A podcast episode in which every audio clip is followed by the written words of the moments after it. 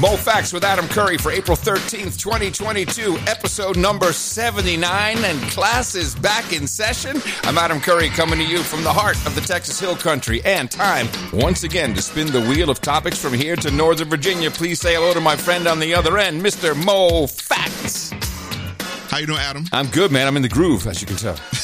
I'm in the Janet groove. Jimmy Jam, Terry Lewis throwing down. This is interesting. This is a very main, to me, a very, very mainstream top 40 track uh, you've chosen for the opening of this show. It is, but it's appropriate. Uh, Oh, okay. Interesting. once you see what the topic is, Because, uh, you know, I, whenever I think of uh, Janet Jackson, I think uh, Miss Jackson if you're nasty. So. yes, How you feeling, Mo? Because I uh, we had to. It was man, we had a, a weird scheduling uh, bunch of conflicts. You had horrible allergies when we were scheduled for uh, for two weeks ago. I, I did, and I it was to the point where I thought it would take away from the uh, show quality. So I, I, I hit you. I was like, I don't think I'm going to be able to record today, and I think it's these damn uh, cherry blossom trees, Which are beautiful. let's be honest. The cherry blossom trees are, from beautiful. are, which are from Japan. yes, yeah, I forgot about that. That's true, and it's so interesting because the Japanese tourists will come into DC to photograph the cherry blossoms. Is that is it a bioweapon? weapon? like, No, like, there here you you go, payback. This is for Pearl Harbor. no, because the reason why I say that in jest, but it's a known fact if you move to Virginia, and people told me this, you're going to get allergies. And I think it's a, a lot due to the cherry blossom because I lived one state over in North Carolina all my life. well, you know, But the- when I got here, it's just, it, they, they're terrible when they start to bloom. That's interesting because the same thing when you move to Austin, everybody says, "Oh, next year you're going to get allergies," and which happened to me, and I've had allergies for 12 years now. Mhm. Uh, mold is is the one that hits me, but we have cedar fever here, real bad. People go nuts with that. So, um, yeah. And, and- how are you? yeah, I almost died from uh, heat stroke. no, I'm good. Uh, so of course, you know, uh, we we didn't do the show on the Wednesday. I have no agenda on Thursday, and we were leaving Friday morning early, and we just got into this quagmire of flight cancellation after flight cancellation after flight cancellation. Wound up just out of despair going to Florida for a few days. So I'm more tired now than I was before we left. But uh, you know, so, so and then you know got sick for a day, you know, out in the heat, not drinking enough water. So I don't know, and, and now I'm back. You know, I got we got Phoebe the dog here by my foot. It's a beautiful day in Texas. I'm like, yeah, why did I even want to leave anyway? This is what a beautiful, charmed life I lead. and how, how's the voice? The voice is almost 100%. Thank you for asking. So long Good. COVID is still with me because I need to use that for when I forget things. Okay. I'm sorry, darling, I have long COVID. This is like, it's like, I can't believe I forgot that again. sounds, sounds promising. I'm telling you, it's a good one. Brain fog, brain fog, brain fog. What can I say? Um, uh, so yeah, it's, uh, it's all good. It's all good now. The voice is almost 100%. Uh, and, uh, and we're moving into, uh, into springtime here. So everything is green and exploding and, uh, and, you know, baby snakes are slithering. So it's, uh, it's a good time. oh, yes. So Uh, I guess Yes. I'm back. Your voice is back. Yes, sir. And I'm back with another bag. So I guess we can go ahead and um. All right, let me crank it up. Round and round it goes. The wheel of topics. Where it stops, nobody knows. Of course, Mo knows because he put together another excellent episode for us. The topic for episode 79 of Moe Factz with Adam Curry is. pedophile. Okay, let's just barge right in the door with that, shall we? Holy crap. Okay. We're gonna need a trigger trigger warning and a, yes, hold on. Trigger warning. Trigger warning. Oh, my. Trigger warning. Your attention, please. Trigger warning has been activated.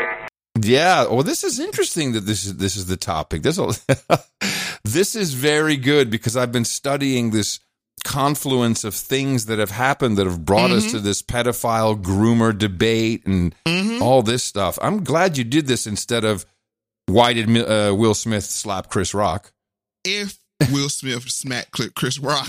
If okay, to- okay, I'll take I'll, I'll take it. I'll take it. I'll take it. it could have been CGI. Who knows? I mean, but um, I have I have, we had to talk about like two two minutes about it because actually I went micro viral Uh, you did, Yes. Uh, Viral. Hmm. Yes. So, what that means is like uh you hit me up with a text saying, Hey, Will uh we say Chris Rock touched the third rail, and then you was like, Will Smith B slapped Chris Rock.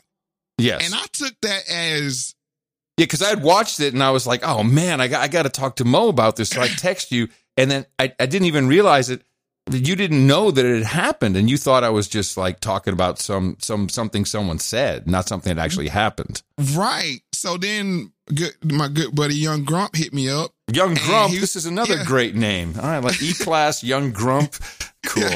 I gotta So I gotta have a name in your in your in your club, uh, Mo. You, you, you're the Podfather. I The mean, like that, that that rings bell. I mean, like across uh all genres. I'll take it. So, Thank you.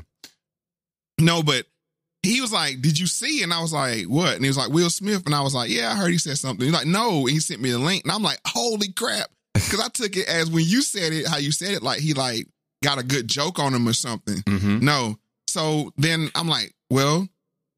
I got to do a quick video. You know what I'm saying? Me and Grunt was like, we got to do something. So we went to YouTube and, you know what I'm saying, did a little short video, but ended up having like 2,500 people in the live. Wow. Uh, when you we normally get about 200. I was gonna So- say. I was gonna say Yeah. that's pretty big. Yeah. and, Cool. and then had about 25k views. So nice. uh, we picked up another hundred subs. So hopefully those some of those people are here listening to this episode. So it was it was a uh, fruitful. But- But, but- this is not that episode. No, I got you. But you know, I I I made some assumptions on no agenda, Mm-hmm. and I said, "Listen, man, all I know is that Jada Jada is in the coven, and uh, and she triggered some MK Ultra there on Will. That was basically what I said.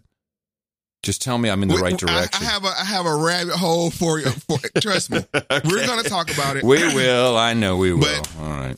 I thought think this show this is the show that I was gonna do. Now this is a, this is an important one because this is a much much bigger. Uh, um, yeah, it's just much much more important than anything that w- well that that could be much deeper. But this is big. This is this is a political thing. This is what this tearing the country apart again. Right. And so you said a confluence. So we had to start at the beginning of the beginning.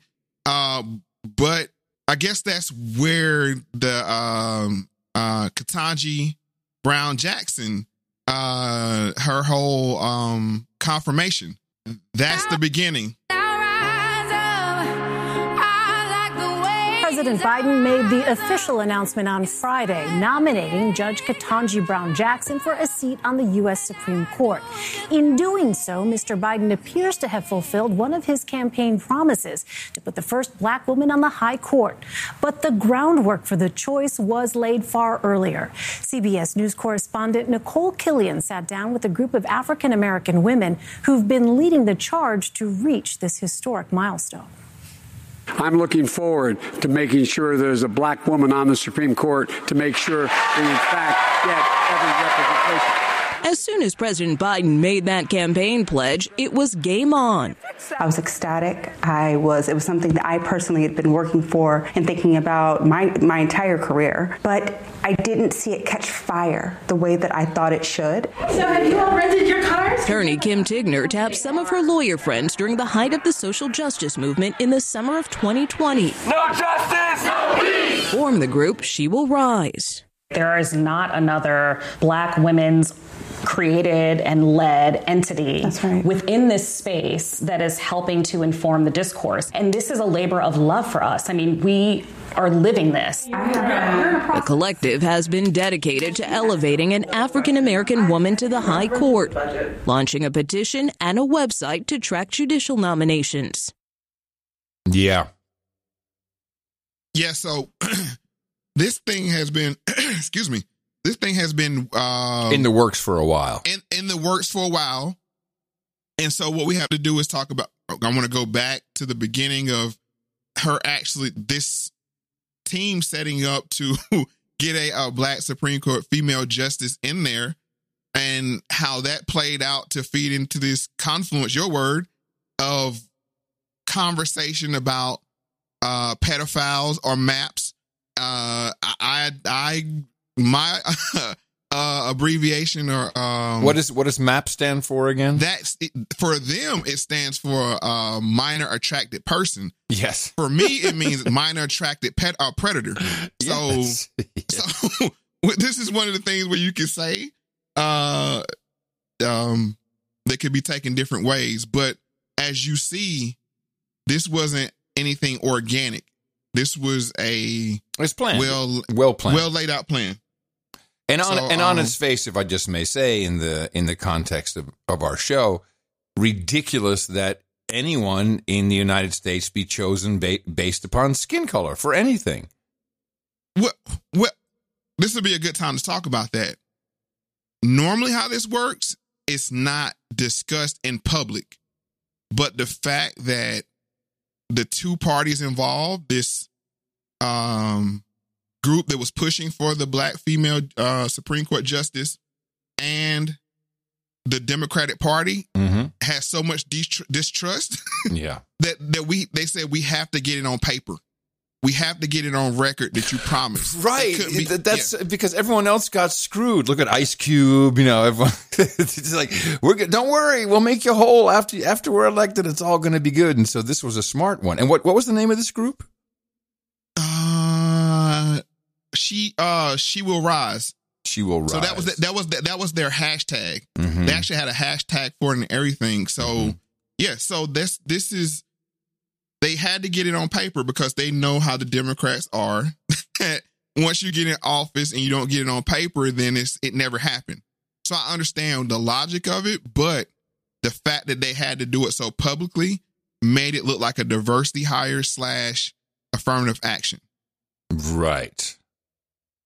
So that was the catch 22 that they were in, but got to give them credit. They were effective uh in getting what they wanted. So I mean, They did. this And- is how politics is played, but and, there th- and is this some and this seems to be a it seems to be a, a pretty I'm- looking at they have a website sistascotus.org right. um any idea who's behind them uh, you know oh, me we, we, um, we can hear more about it in the next clip. ah okay Uh, good good good Why do you feel it's important to have a black woman on the Supreme Court? First and foremost, because we've never had one. and we know that the demographics of this country are changing every single day. And we believe that representation is important. The nomination of Mr. Thurgood Marshall, Solicitor General, to the position of Associate Justice, Supreme Court. When Thurgood Marshall became a Supreme Court justice and he walked into the room, everything changed. The tone, the tenor of the other justices also changed, right? And so, what we want to see is someone who can bring her legal acumen, her brilliance in scholarship, mm-hmm. and her lived experience to those conversations and to those deliberations. The reality is, we actually think that the absence of a black woman on this court is an abject failure, frankly. You look at the state of the country, and today, black women make 63 cents on the dollar. It's 2022. And also on the concept of what it means to be a deliberative body, right? Mm. You know, we have to understand the civil rights movement is built on 5 4 decisions on the Supreme Court, right? And there have been times in history where justices have had their minds changed because of these conversations that are happening. It's that deliberation. But what do you say to people who say this is just an affirmative action pick? wow man this is this thing is run by four black women lawyers very very professional and Yeah. one has has a um one one of them super proven cute track record. one of them super cute april here she's Yeah. cute and one of uh, one of them has a uh, a big track record with hashtags and pushing a, Yeah, um, yeah, yeah. online and social media Yeah, uh, yeah, yeah, yeah. Uh, products. So you hear, I mean, you could hear. I mean, the uh, person asking the question there from CBS Morning Mhm, News mhm. asked the question: What about what what what if they would have to say it? For, just for a- people that would say it's affirmative action. mm-hmm. Um, I just spoke on that. That when you do these things publicly and say the first criteria is to be fill in the blank. This is not specifically to black women or black people or whoever else. When you say it has to be this, it's like, oh, you didn't go off of qualifications, or that would be the the perception. well of course Th- that's what that and that is the perception but it just got steamrolled Well, uh, I think the Republicans chose not to go after that attack. Um, just I don't have the clip here, but I think Tucker Carlson tried to float the LSAT score thing out there, but it yes, was too. It was not well received because it was a. I think it was a trap blade actually to say like kind of like with the Obama and let's see your um Well, you- certificate. Yeah, you just right, exactly, exactly. I, yeah, I agree with you. That was probably a trap, but the whole, but it was in essence. Oh, you don't agree with this pick? You're a racist. That's that's what it was. And people are tired. I think they're tired of fighting back. It's not not just political, but where was the outrage from the people? Well, you couldn't really have any outrage. Exactly. Uh, and we've seen it for two reasons. One, we saw it on the other side with uh Amy Coney Barrett and Kavanaugh Mm-hmm. that, you know, we're just going to ram it through. you can't stop us, so we're just going to ram it through. So that means the same thing on the Biden side. But I have the clip, the throwback clip. Um, let's see here. No, No, we got one no, more. I have a um. No, excuse me. I have um, um uh a clip from Eric uh, Erica Cobb, and this is from Daily uh Daily Blast Live, and she's gonna answer the question that was asked, and then we'll get back to those ladies and answer it because I think her answer was uh, a little more detailed. As I'm sure you've heard, Justice Stephen Breyer, Breyer is retiring from the Supreme Court. So yesterday, President Biden confirmed his campaign promise to nominate the first black woman ever to fill the seat. She also, or he rather, also said the person will have, quote, extraordinary qualifications, character, experience, and integrity. Now, some on the right are saying this is identity politics on steroids. In fact, I'm already reading a lot of our viewers' comments who are on both sides. And others on the left are worried that in, that any eventual nominee will now have to face critics who say they've only been chosen because of their identity rather than their credentials. All right, so what do you think of Biden's campaign promise, Erica, and what do you think of the criticism? Um, I don't know if it necessarily had to be a campaign promise, but I definitely feel like it had to be done. Um, in terms of identity politics, this is always so interesting. Anytime that there is a person that's qualified as a minority group, whether that be woman or person of color, then all of a sudden they're getting the job because they're a minority or person of color, but we never talk about the original identity politics. I just like I just need to interject one thing. Women are not Uh-huh. in the minority. Okay, I'm a little tired Well, of hearing to be- that. What?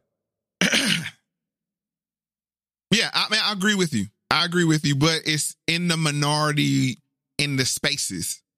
Okay, all right, but but it, That's that's that's how they spin it. Like you know, it's I like in the spaces. Yeah, but she, but she's not saying in the spaces. She's just saying minorities like women and people of color.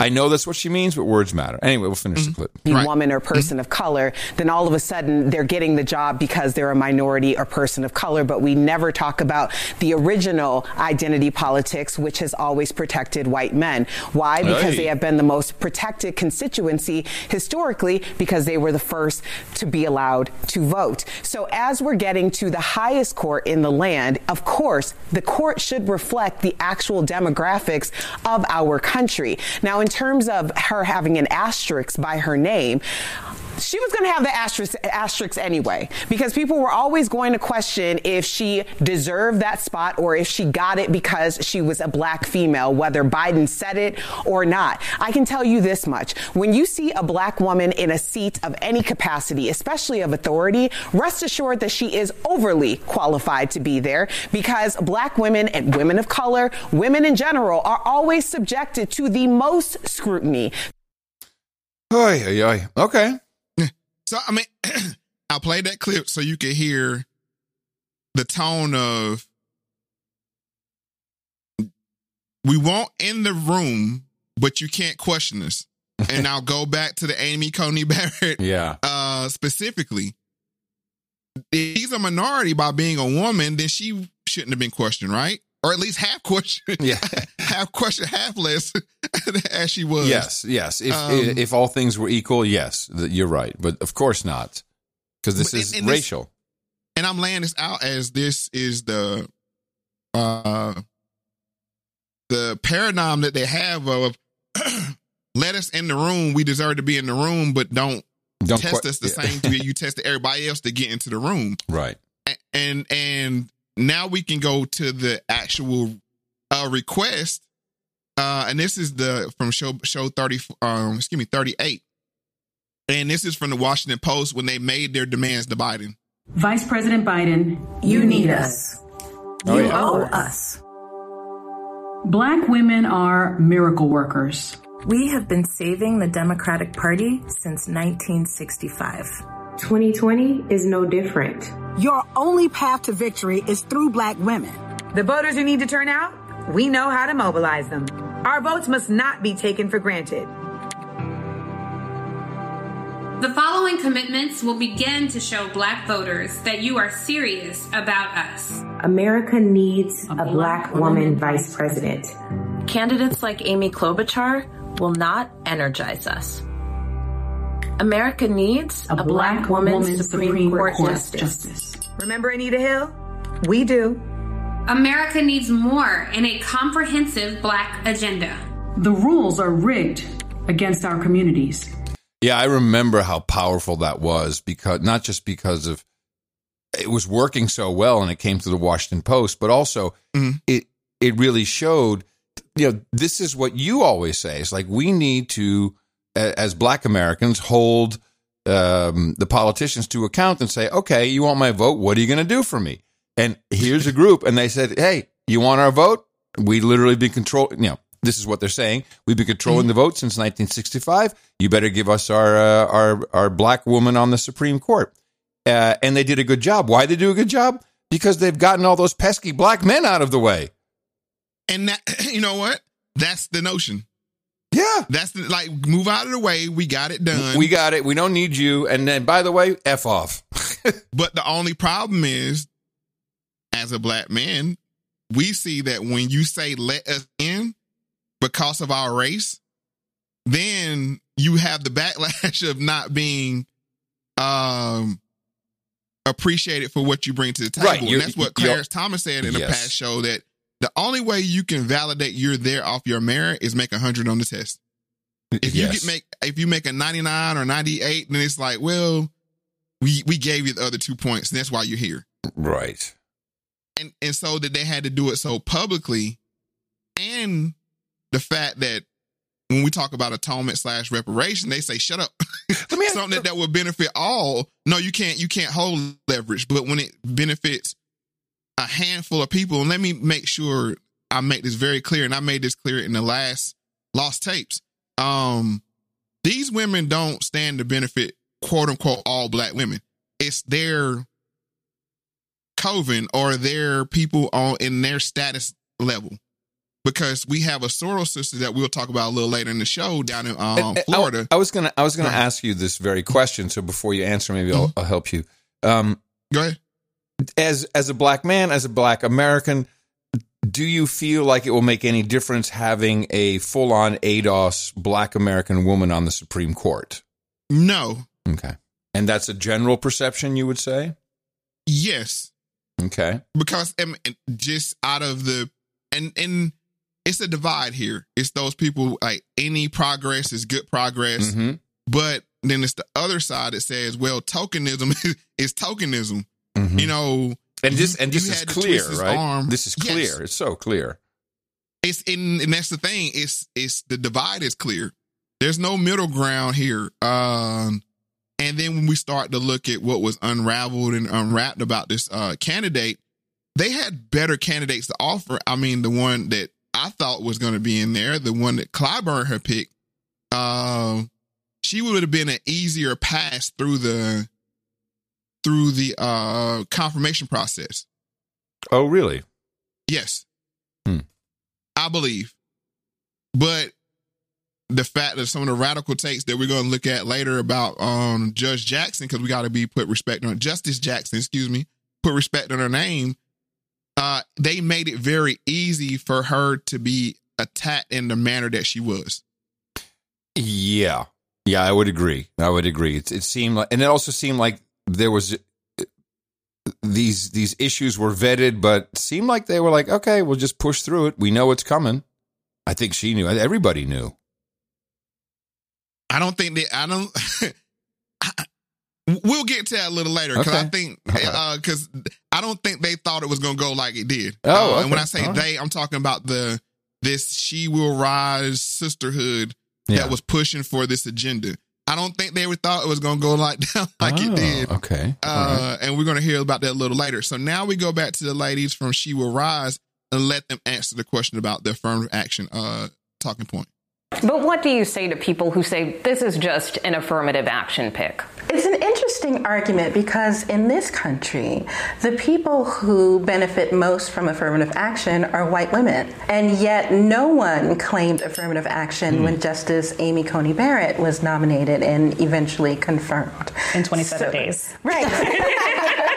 and so when someone says affirmative action, the adverse to that is them basically saying that there are no qualified black women uh, to serve on the Supreme Court. And that's obviously not true.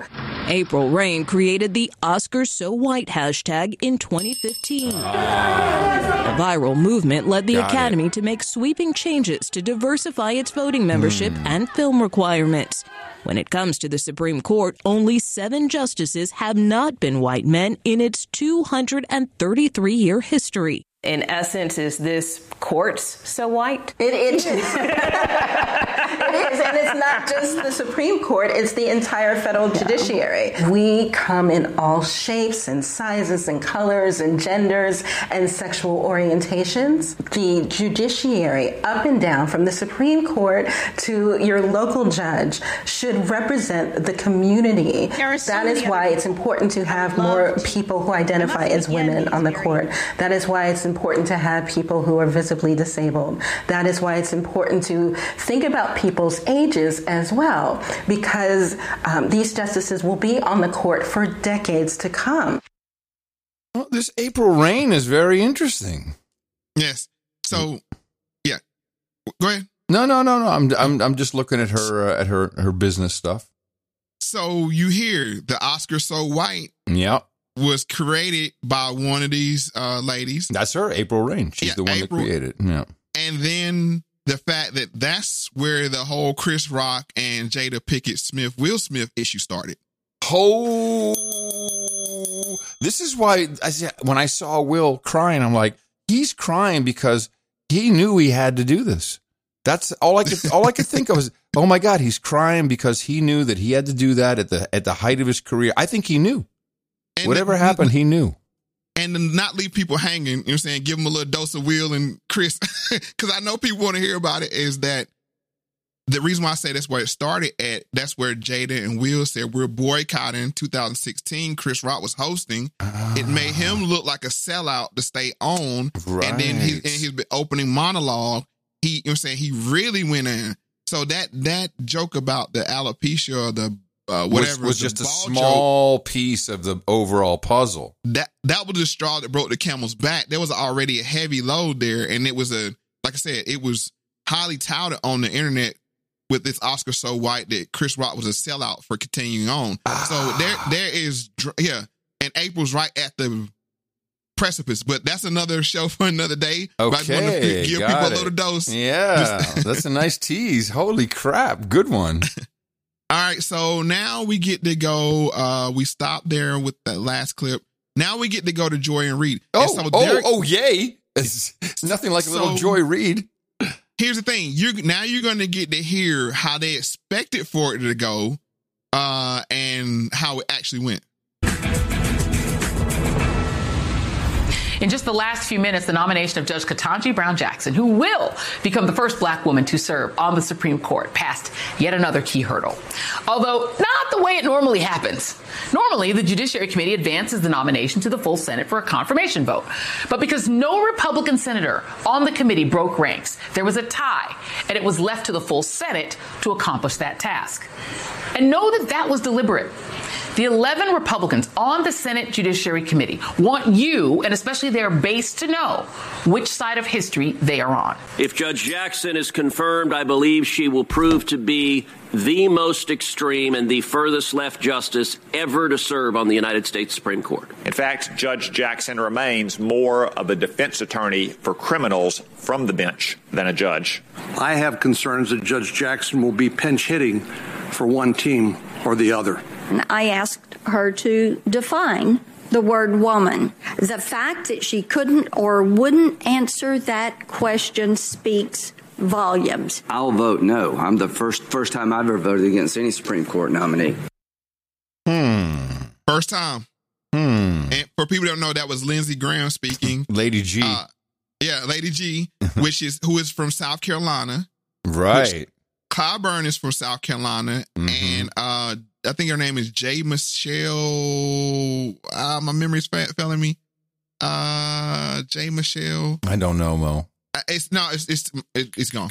But I mean, I remember her first initial James Michelle, but that was Clyburn's pick, also from South Carolina. So I think there was some.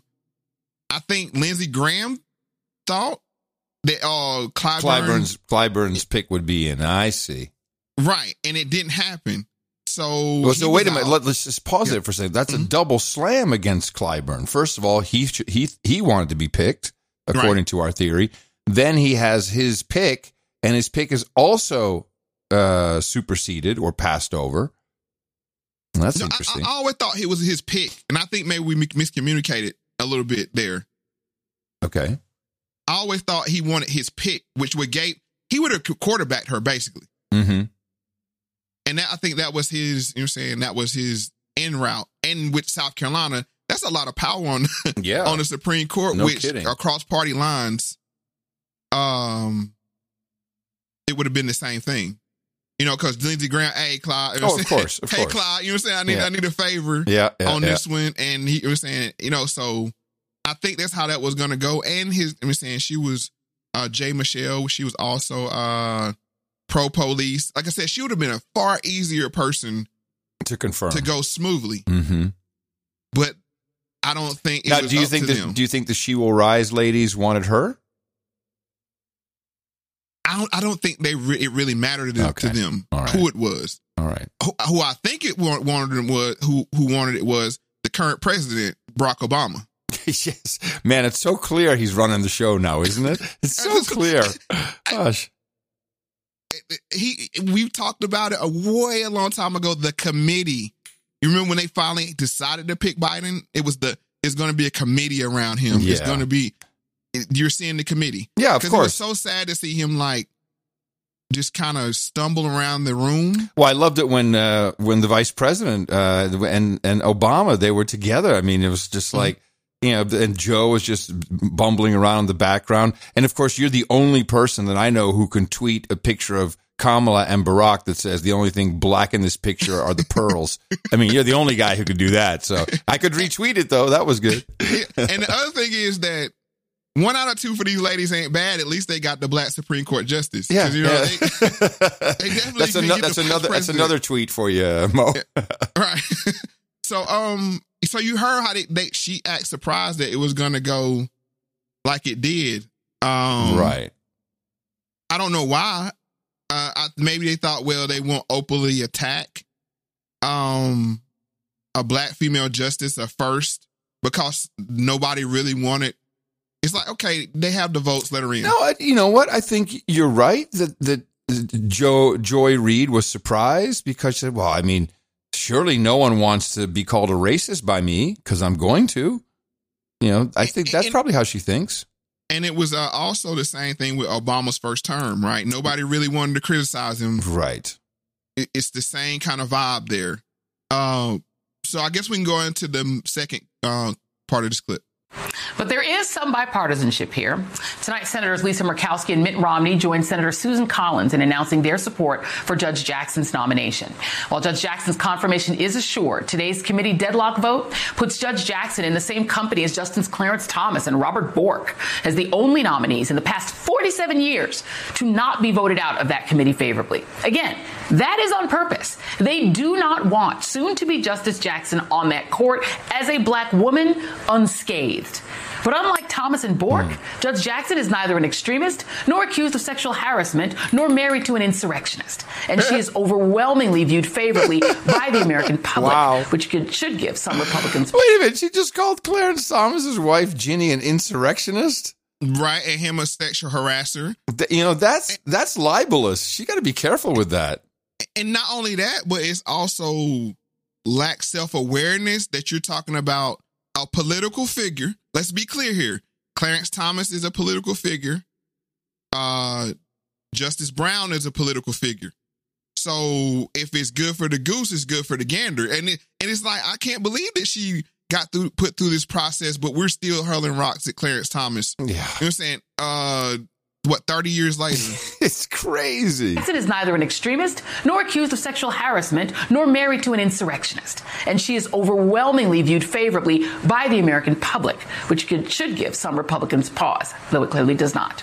As the daily beast points out support for jackson in a marquette law school poll among black adults currently sits at 86% among hispanics it's at 76% and among whites it is at 59% easily making her the most popular supreme court nominee since John Roberts was elevated to Chief Justice in 2005. Joining me now is former Assistant U.S. Attorney Maya Wiley, who will next month become the President and CEO of the Leadership Conference on Civil and Human Rights. Congratulations, Maya. And, and, and I, I have to say, I, it struck me, and I will only put this on myself, uh, watching that montage of all of these, uh, you know, right-wing um, Republican senators denouncing essentially this judge and saying uh, they can't support her, and only these three not Southern justices. It definitely felt for me like watching the Dixiecrats versus the Northern Democrats in the 1960s on civil rights. It sounded like if you just put yourself there, that is how that sounded. Now I feel like I know how that sounded. What do you make of it all? Oh man. And I agree with her. Yeah. That the fact that how divided it is. Now the topic is not race. The topic is pedophilia. Yes. That's the divide um, and and I'm gonna lay out. I know people like, why is he tying her into? Because a, a lot of these attacks levied against uh, Justice Brown was to was a political tool tactic. Yes, to get to, the sound bites to yeah, run in 20, yeah. 2022. And, and the mess and, and the mess and the message was clear before it even started. I was already getting messages. It was being trolled out all over, you know, online Oh, look, at she oh she she cut this guy's sentence in half, and why is she letting pedophiles off the hook? That was planted, planned, and and rammed through everywhere, and executed well, very, oh, well. extremely well. It was, I mean, right away, people like, oh, I can't believe this. Said, why do you think that's being? Had you actually have you seen the rulings? Do we know every single part of it? Uh, mm-hmm. not defending what she did, but uh, I was like, okay, that's launched. But the point is, we're living in an information war. Yeah. Where memes Win. are used. they they work. Right, and that's all. And I think the Republicans understand this. They're going to go back, and let me just unveil what I think here. so this is a good spot to do it. They're going back to the pizza playbook. Yeah, it's interesting that uh, that Justice uh, Jackson was also the judge who presided over the Pizzagate shooter. Goggles Curry. Oh, but you, you sorry, sorry, I'm sorry. Let me, let me no, but I mean, I, will let you go ahead and finish it. But exactly. exactly. And, and, and and just as a, a small aside, Maya mm-hmm. Wiley, who we didn't hear, who was uh, on this uh, in this clip though, uh, she's a Soros sister. Mm-hmm. She's open society. She's worked there and still works yeah. there. I think. Yeah, uh, this is also clear. Okay.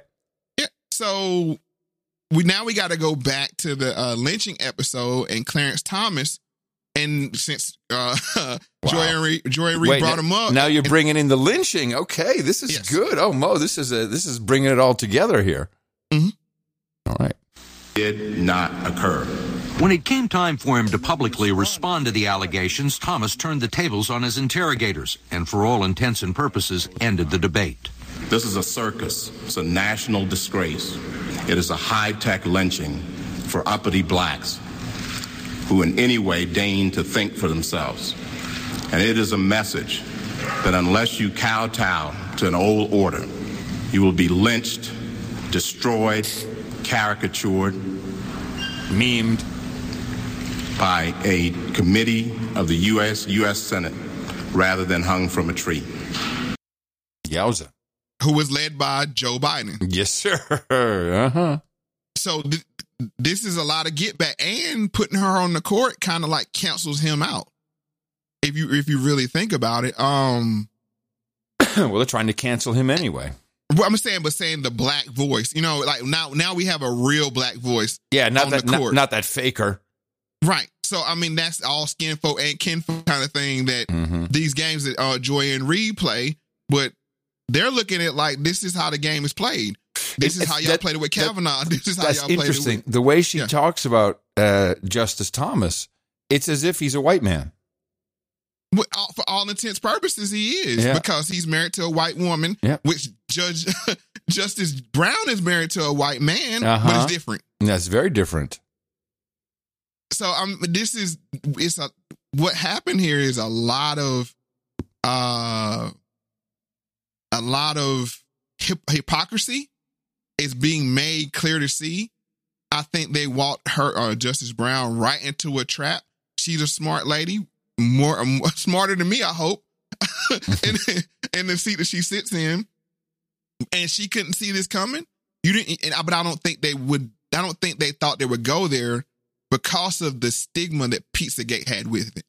But once again, I think the Republicans know that the pizza playbook is a winning playbook. That that was a big reason why Trump won in 2016. So then Even why why did they hold, so wait a minute. So you're saying they well they obviously held back on it cuz it was known, I knew about it. Um Mm-hmm. so they held back because why? Who who held back because why? The Republicans. They they didn't bring it up. No, they didn't. They said everything but Pizzagate. Yeah. Oh, I see. I see. So they used the Pizzagate playbook without using Pizzagate because that would have been too polarizing and obvious, and and there's too much hanging off of that to discredit the entire uh the entire line of questioning. Correct, because Okay, you it. even did it unknowingly. You drew the you drew you connected the dots Right. between her. Yeah, and that would be the- that's QAnon shit. That's QAnon. Get out of here. Yeah, got it. right. So it's just like let's put it out in the, on on the web. Mm-hmm. Just, keep asking her about you know what's a woman. that, that, by the way, was a great question. and, and love you, we're gonna get to that in a minute in the actual clip, but I just want to lay it out so people know where we're going. And I'm not saying that she she is with Pizza. I'm not even saying Pizzagate is real. Uh, but the thing is, in the information war, it's about the memes you can make, and this meme has stuck around for so long and still has legs to this day. Indeed, and I, I guess I'll just wait to see how it unfurls in your story. Okay, so let's go ahead and get to the final clip, uh, number ten. Well, sadly, well, let me just start with the joy, because I do think we should all be channeling Senator Booker right now. And I agree with you, Joy. Look, this is a day to celebrate because Judge Jackson will be Justice Jackson. And that matters. It's huge. But I, I, will say, I'm, I, but I'm with you because, you know, the reality is there is there is no question in any of the minds of any of these senators that this is a highly highly qualified jurist who has not only the credentials, the experience, the intellect, but also the temperament to be on this court. And this is the problem. This is not about her in terms of her qualifications. This is about a wedge in our democracy and using that wedge. Dixiecrats were all about, uh, you know, making sure they were preserving a racial status quo.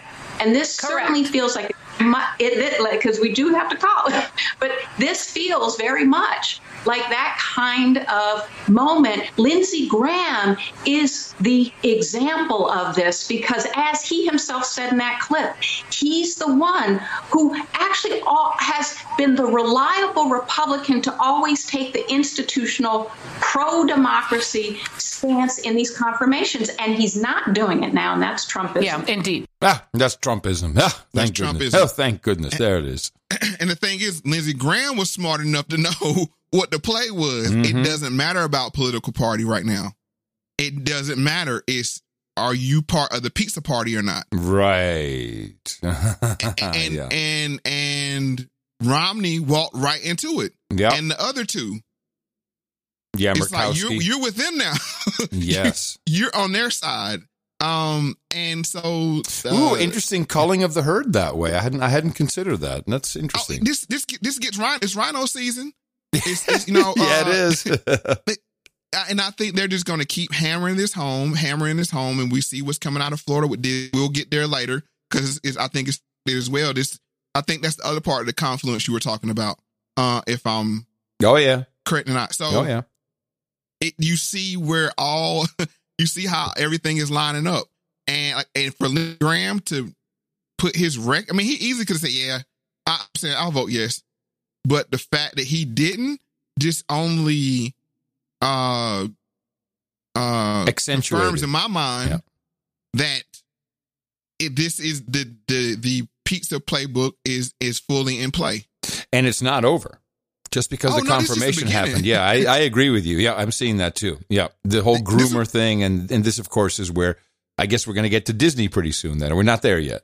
Not not there yet. So Okay. well, now we have to go. I'm This, we, this is what they expected um to for it to be like, and this is Cory Booker. He gets emotional. It's it's a long clip, like two minutes and some change, I believe. Maybe um, close to three. You can stop it whenever you want to. it's it's rich, so or we could just end it wherever you want to. But he lays it on thick uh to Judge Jackson, Justice Jackson. Any one of me. us senators could yell as loud as we want that Venus can't return a serve. We could yell as loud as we want that Beyonce can't sing. We could yell as much as we want that astronaut Mae Jemison didn't go all that high. But you know what? they got nothing to prove. As it says in the Bible, let the work I've done speak for me. well, you have spoken. You started speaking as a little girl, watching that man right there try to raise a family and study law while your mama supported everybody. You went before this Senate three times in a bipartisan manner. God bless America. We don't do that much stuff bipartisan around here. You went to become a public defender because you wanted to understand all aspects of the law. Who does that? we live in a society that's very materialistic sometimes, very, very consumeristic. You went into, do people become public defenders for the money? No. Your family and you speak to service, service, service. And I'm telling you right now, I'm not letting anybody in the Senate steal my joy. I told you this at the beginning. I, I have, I, I'm embarrassed. It happened earlier today. I just look at you and I, I start getting full of emotion. You know, this um, I saw this and we'll play a little bit more. No, go ahead. Go ahead. I found this in an odd way, having having watched and, and heard it before. It was uh, the body language is important. It felt a little patronizing. Maybe that's, me eh, right I, I got this I'm, I'm glad you said that because I, I was like like she was handicapped or something like Well, I mean, he- yeah, or maybe like- affirmative act, like she didn't belong there but I need to convince everybody that she belongs here Well, that's what he was doing. For sure, he was. He was. Uh, his job was to uh, represent the uh, the Black American uh, uh, backing uh, of of the justice. Um, but it, it, it- I think it's all he was leaning back a lot when he was saying it, and then you know, then the tears. But it was kind of like a, I'm an elder Black American statesman, and I'm just telling you how how fortunate you are that you deserve to be here. I don't know. It, it, it's something icky about it. and, and it was I mean even with her you can see on her face like oh god like but then she had to keep like she had to take it like yeah Yeah. yeah you know thank you thank you but you can see in her face like he's really landing on thick you know it's it's something about him is just unlikable. I mean, not I, I don't know him personally, but just He's the way he phony comes because across. he's phony, Mo. He's phony. Mm-hmm. He's a phony. But he's bad at being phony. That's the bad. That's, well, but pol- a lot of politicians are phony. Yes. but he's even bad at it. But that makes him such a wonderful, colorful person in politics. And you got to have a couple of nun nuts. You just like, oh, Cory Booker, you know, cuck. Let's listen a little bit more. All right. I'm jogging this morning, and I'm at the end of the block I live on. And I get terrified because I put my music on loud when I'm jogging, trying to block out the noise of the of the heart attack I'm having. and this woman comes up on me, ma- practically tackles me. See, he's making it about him too here. Now Mm-hmm. that, that's that's kind of that's creepy too. an African American woman. And the look on her eye, she just wanted to touch me because I think because I'm sitting so close to you and tell me what it meant to her to watch you sitting where you're sitting. I can't take no more. And you I can't did stop not. it. Okay. Stop it, please. Okay. All right. All right. She right. all want. right. she- I tried to make it through. I'm sorry, folks, but she wanted to touch me Yes. Because I was so close, Close to you. I know. Creepy. Like Jesus is him or something. That's like right. all I need to do is touch your him, Yeah. and I'll be healed. That's right. Eh, was it T Bone's mama? I mean, like, is that who stopped you? no, it was. It's, that's like one of those T Bone stories, right? Or Yeah. the Joe Biden, like you know, I knew a guy like you know, Corn pop. Scranton. Corn pop. Corn pop, right? You know, yeah. What about truck, Big Mama? You know, the latest one was. I know a trucker named Big Mama. It's, it's That's right. c- come on, man, like that. But that's That's Cory Booker. That's Cory Booker. Phony to the core. He, he doesn't jog in the morning either. You know it. But the reason I really played all the way up to that point of touching me to touch you, that spoke to a divinity. Mm-hmm. You know what I'm saying? To something divine, you know, that the power can be transferred from, from By touch. yeah, right, right. You know what I'm saying? So it's it's that's what they expected. Uh but no, that's not what they got. Uh so now we can get into what she got. And I'm gotta be honest with you, she got beat up. Um she re- she really got put through the, you know what I'm saying, through uh ringer. But the thing is, is this is politics. I, I, I don't feel it any kind of way because uh Kavanaugh was done the same way. They had the uh, MK Ultra That's allegedly, allegedly, uh, Mhm. uh, uh, MK Ultra asset come in and talk in a baby voice in his hearing. So this is where we're at with politics. They're, that that what they were talking about, uh, all the civility and all that. No, we're at the wedge. Yeah. And now the wedge is pedophilia. And that's why this show is made the way it is because this is going to be forecasting what I believe to be what 22 is going to look like. And is they're going to ride this thing as long as the wheels fall off. So now we can get into uh, Senator Blackburn uh, asking uh, her to define a woman. Can you provide a definition for the word woman? Can I provide a definition? Mm-hmm. No, Yeah, I can't. you can't? Not in Okay. this context. So I'm not a believe The biologist. meaning of the word woman is so unclear and controversial that you can't give me a definition? Senator, in my work as a judge, what I do is I address disputes. If there's a dispute about a definition, people make arguments, and I look at the right. law and I decide. so I'm not. The fact that you can't give me a straight answer about something as fundamental as what a woman is underscores the dangers of the kind of progressive education that we are hearing about. Yeah. That's I'm- the Florida tie-in. yes. Yes. Yes. Yes. You're right. Murkowski, where's she from again? Uh, Blackburn, where's she from again? Tennessee, uh, I think Tennessee, or West Virginia. Yeah. Yeah. I think Tennessee, but I mean, but um, Yeah, I'm pretty sure it's Tennessee. one of those two states. but uh, she even chuckled at the end, like got her. Like she couldn't even hold it in that she knew, Yeah, like nailed it. this is the clip that we wanted because you're gonna hear this.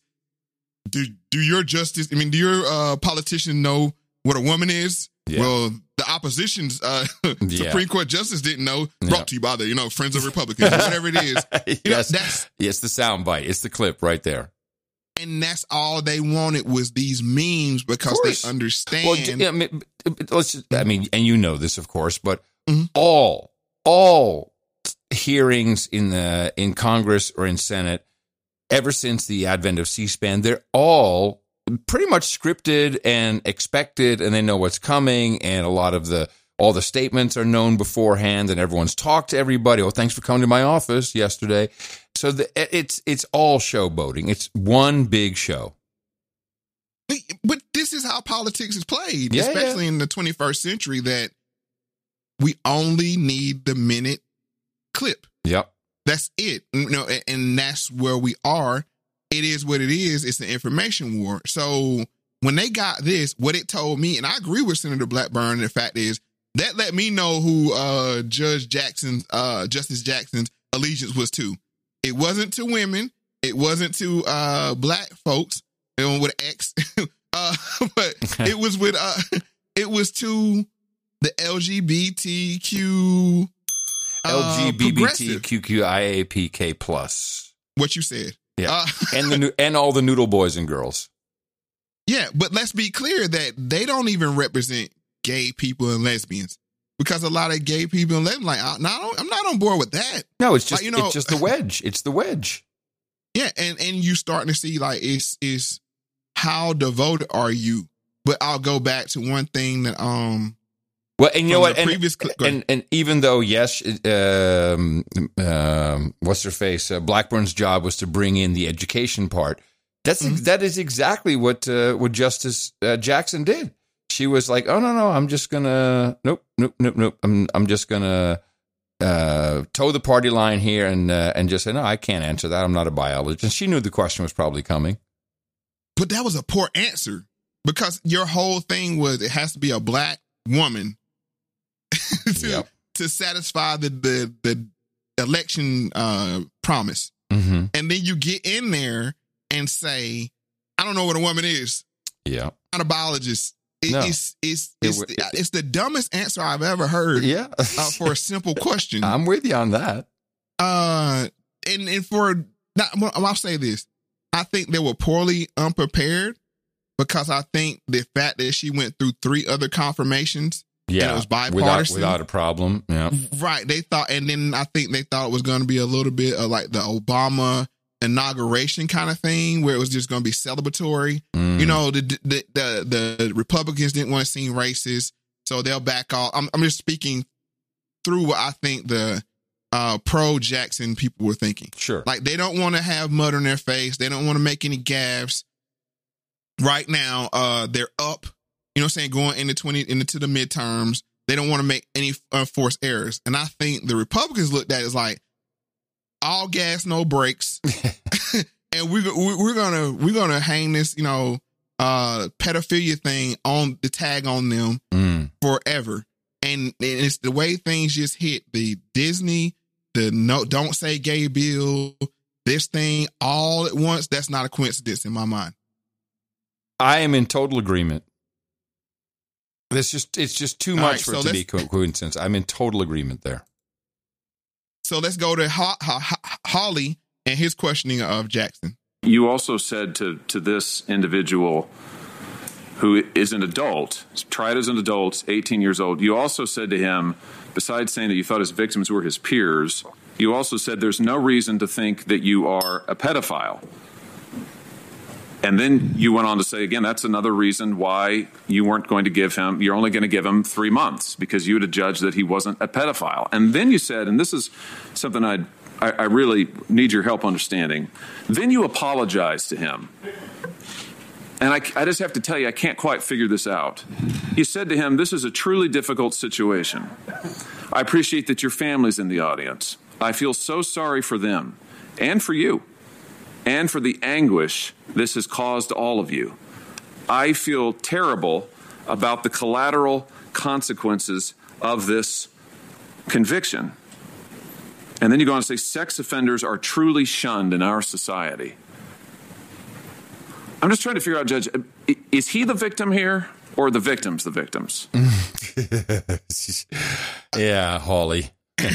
And people might be wondering why I'm only playing sound bites because normally we go in the weeds and go get the full testimonies and uh transcripts, whatever.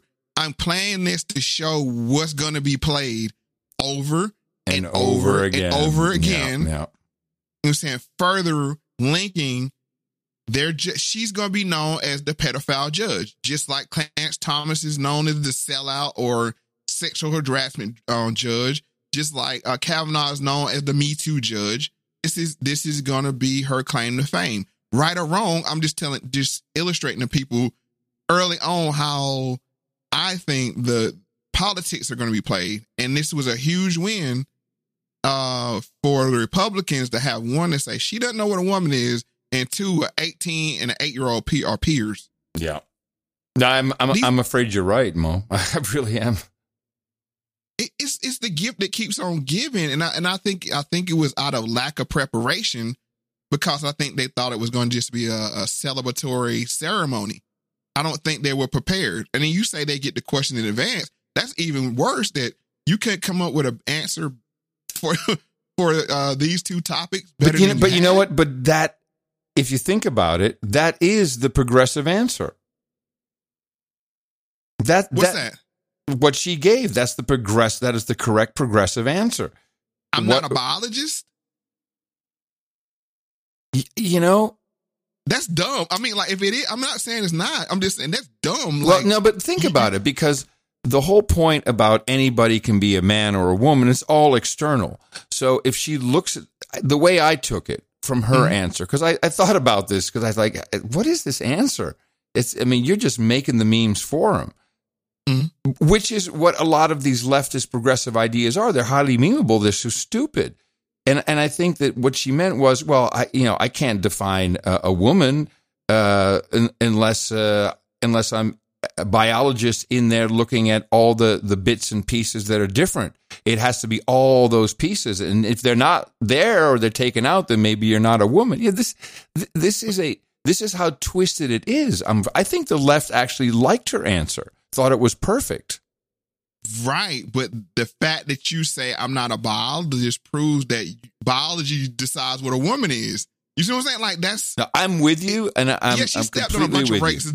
But she I, I'm, stepped on a bunch of rakes when it comes to the information war. Mhm. Like like we can get into biology and all of that. You know, I'm talking about giving them these nice clippable nuggets that can be put on a meme. Yeah. That you know that can be shared.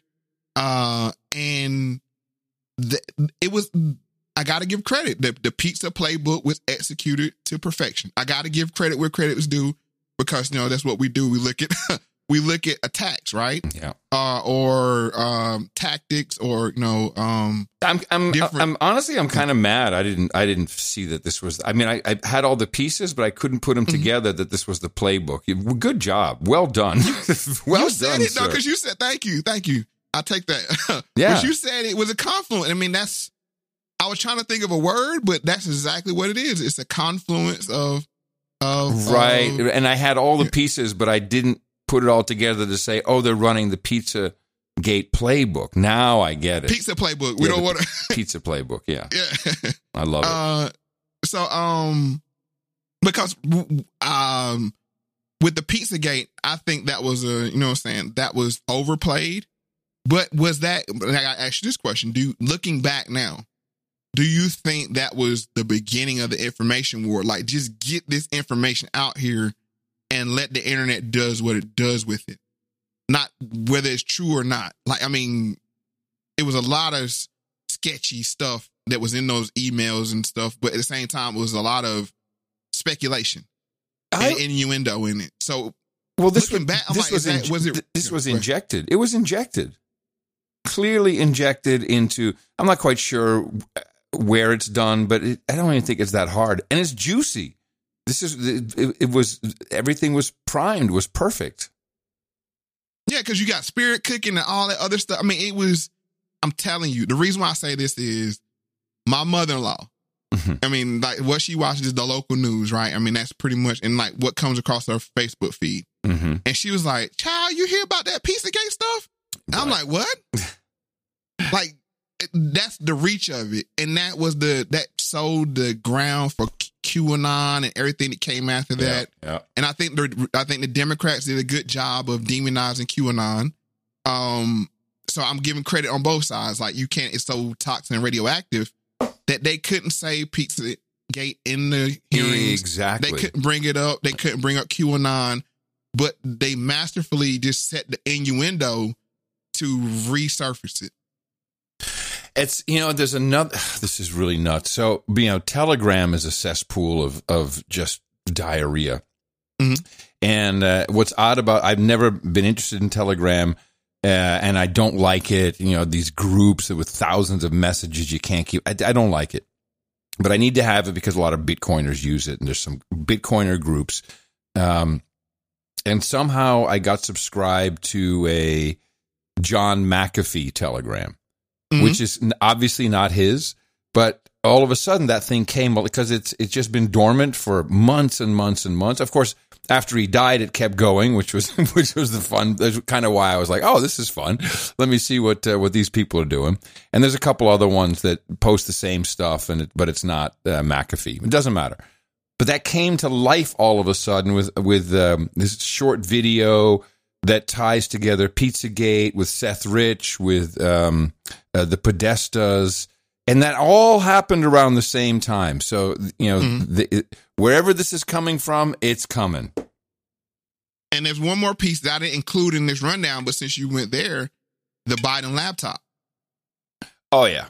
Oh yeah. So it's yep, the Hunter yep, Biden. Yep. Be clear, the Hunter Biden laptop. Yes, so yes, the yes, fact that they had to admit it was real, now you can say, see, mm-hmm. they said Pizzagate wasn't real either. You know, Yep, that, it leads to that. It, I'm, I'm, I'm fascinated by this whole rollout because I think it, like I said, it was executed with perfection. They got what they went in there to come. It, it could have been just a, oh yeah, hey, clap, yeah, okay, you won, you know, let her in. But no, they they got some juicy nuggets to use in in the coming election, and just let people know I don't vote. so uh this is not a partisan thing. This is an appreciation for political science. Um, yeah, yeah, and some some good some good uh, psychological information warfare. Yes. So let's go ahead and get into the uh, number 15. You're saying that you are you're apologizing to him. You're saying you're sorry for the anguish this has caused him. There was a victim impact statement in this case. It didn't get read into the record, but it was there. I've described the, the videos that we have. You say earlier in the case, you talk about how heinous these crimes are, and you describe them to your credit. You describe how heinous it is to your credit. And yet, here you are giving him three months and apologizing to him and saying you feel sorry for the anguish it's caused him, and also saying you think that sex offenders are truly shunned in our society. So just just talk about that. Help me understand. I mean, is, is he a victim? Is that your view here? Is that why you said this? Is that what you meant by it? Senator, I, I again don't have the entire record. I remember in that particular case, I considered it to be unusual, in part for the reasons that I described.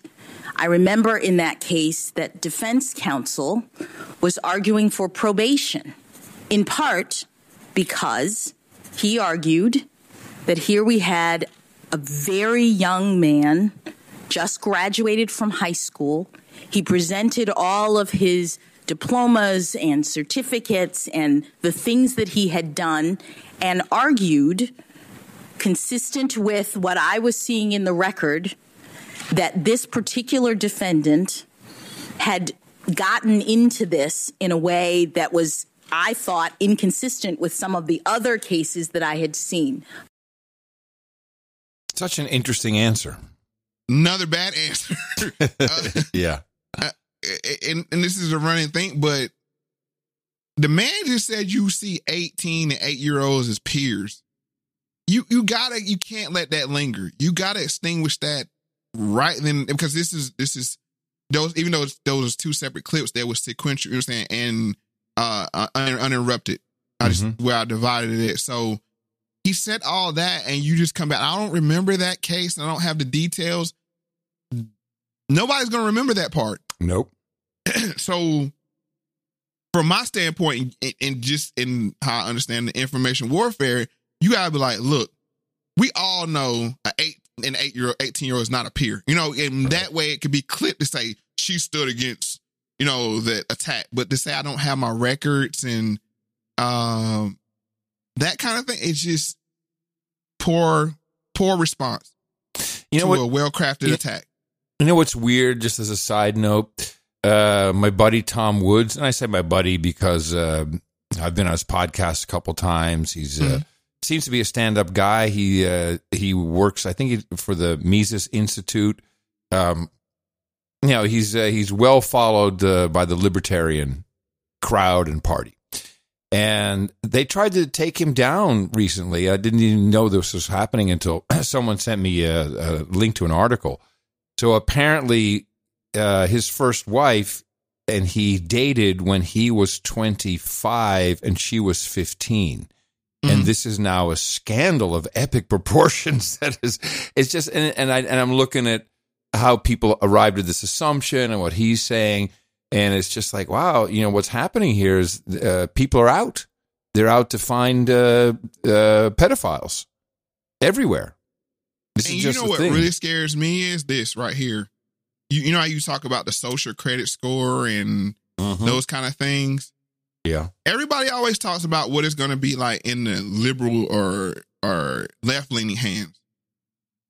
What about when you start having purity tests around around your uh your social media history and that kind of? I mean, not Sure. saying not condone anything. I'm just saying we always look at something if one party has it or one group has it. So when if the far right gets this technology and they're like, oh, Oh, it'll, it'll, your- it'll suck just as bad. We've got to stop all these idiots.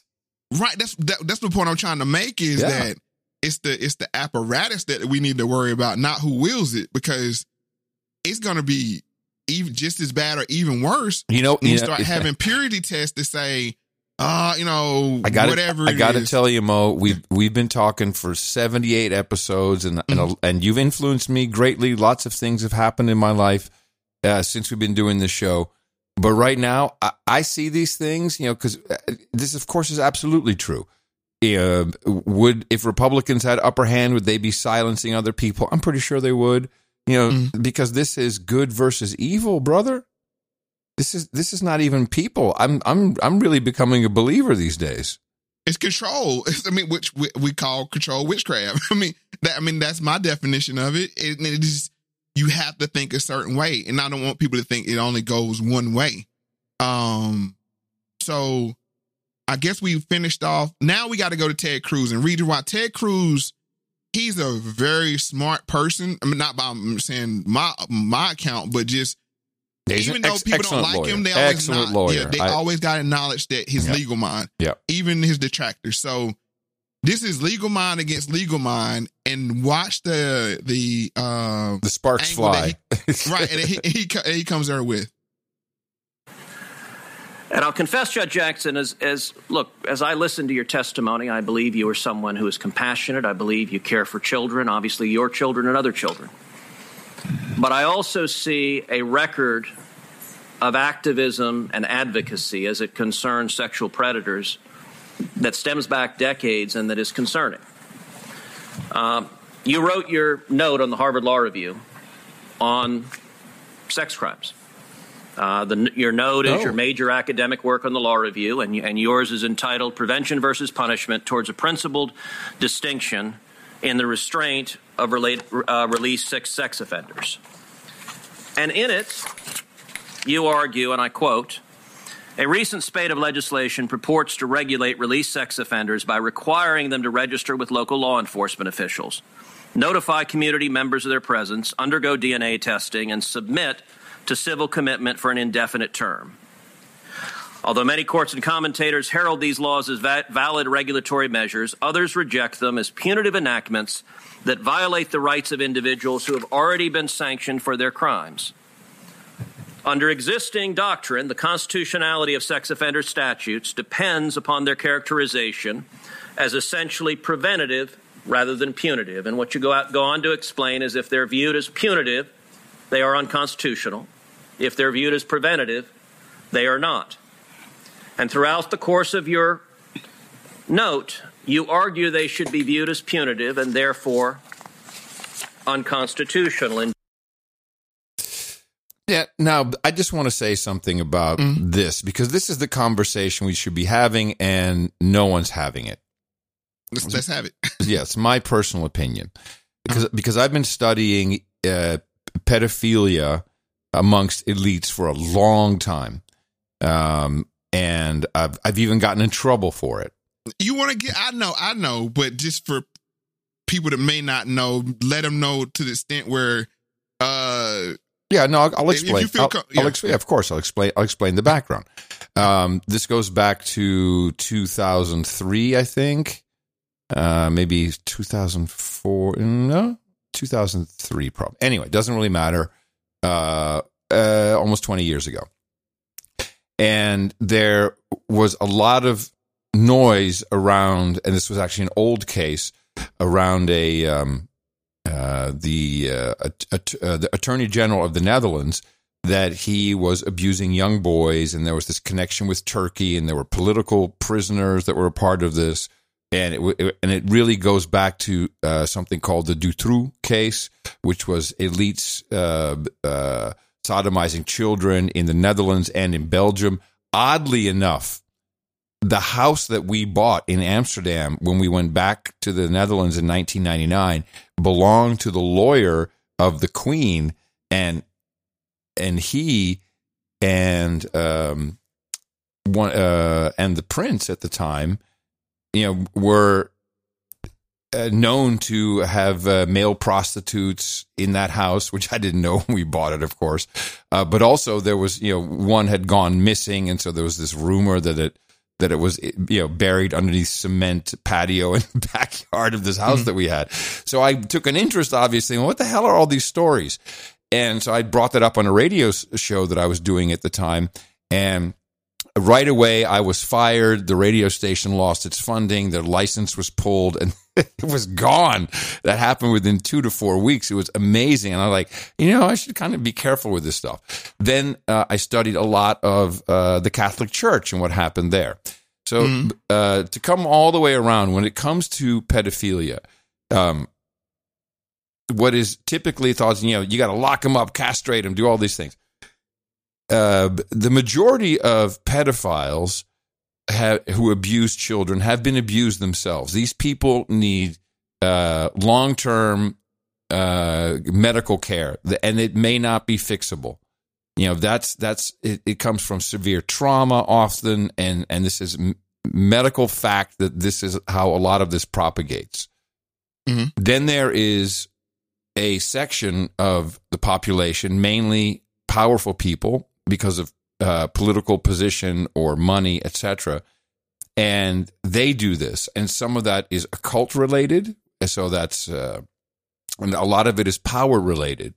And it's because these people are insane and they lose their freaking minds because of the power. And they need to be detained and maybe one day they can be reintegrated into society. But none of these people should be on the street. But th- I'm not in agreement of throwing them in the cell, castrating them, killing them, etc. Even though they've done horrible things, Th- you need to stop the epidemic. So I and, just and, and, and just to go to what uh Cruz was discussing is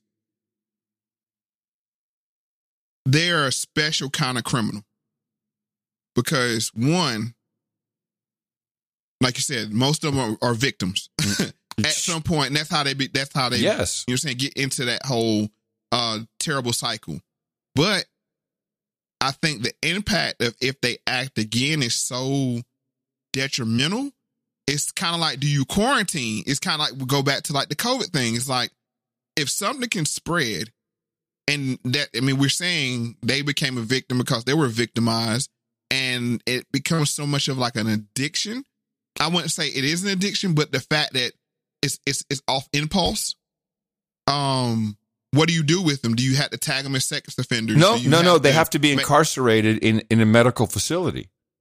You cannot. But no, what he's saying, what Ted Cruz said after they served their sentence, I think the conversation we're having that what do you do with them then? Do you tag them right, as a but, sex but offender or no? Mm-hmm. right. But so my point is, uh, it's not a, a time that's that's going to. You don't fix somebody by throwing them in jail. Someone like this, you don't fix them that way. So Mm-hmm. they should. There should. That's not the wrong. That, that's my entire point. We're all ar- we're all arguing about till they're rehabilitated. yeah, and so and Okay. pu- and putting them in prison is not going to help anything. They need to be, you know, we need medical facilities where these people are locked up and treated, and maybe they're not treatable because you cannot let that out into society. You can't. Right, and the, and the issue is they they want to go one step farther. When I say they, I'm talking about the people that condone this kind of behavior. Is they want to normalize it? Yes. And this is my Yes, issue with uh, yes. Judge uh, Justice Brown. I mean, excuse me, Justice Jackson, Jackson. saying Justice Brown, Jackson Brown, uh, which also is like I know. Isn't that annoying? maiden name- I know. Isn't that annoying? It shouldn't just be Justice Jackson Brown. That feels so much better. Right, uh, but also shouldn't the maiden name come first? Because I think her her husband name is Brown. No, no, no. It's it's it's al- so it would be uh, no. It's always maiden name comes last. Oh, okay. I'm, I I had Yeah. that confused. But okay. the, but I think it's the Jackson Brown part that it throws me off too. I always have to think justice, and when I'm saying justice, I already know it's not Jackson Brown, so Justice Jackson. Got it. Okay. All right. Jackson Brown. I mean, Brown Jackson, excuse me. I'll, I'll get it right here soon. Like. But the point I'm trying to make is the people behind her are trying to normalize it to the point, and, and the reason why I'm bringing this up is this is not to besmirch her character, but the fact that she's so young and you hear that she's had this, this, uh, idea in her head, you know saying, for a very long time. She wrote in the Harvard Review about it. This was this Is- was her thing. Exactly. I see this as being a Trojan horse, similar to how Barack Obama was with gay marriage. Because remember, he Ah. came in and saying, No, I believe in marriage between a man and woman.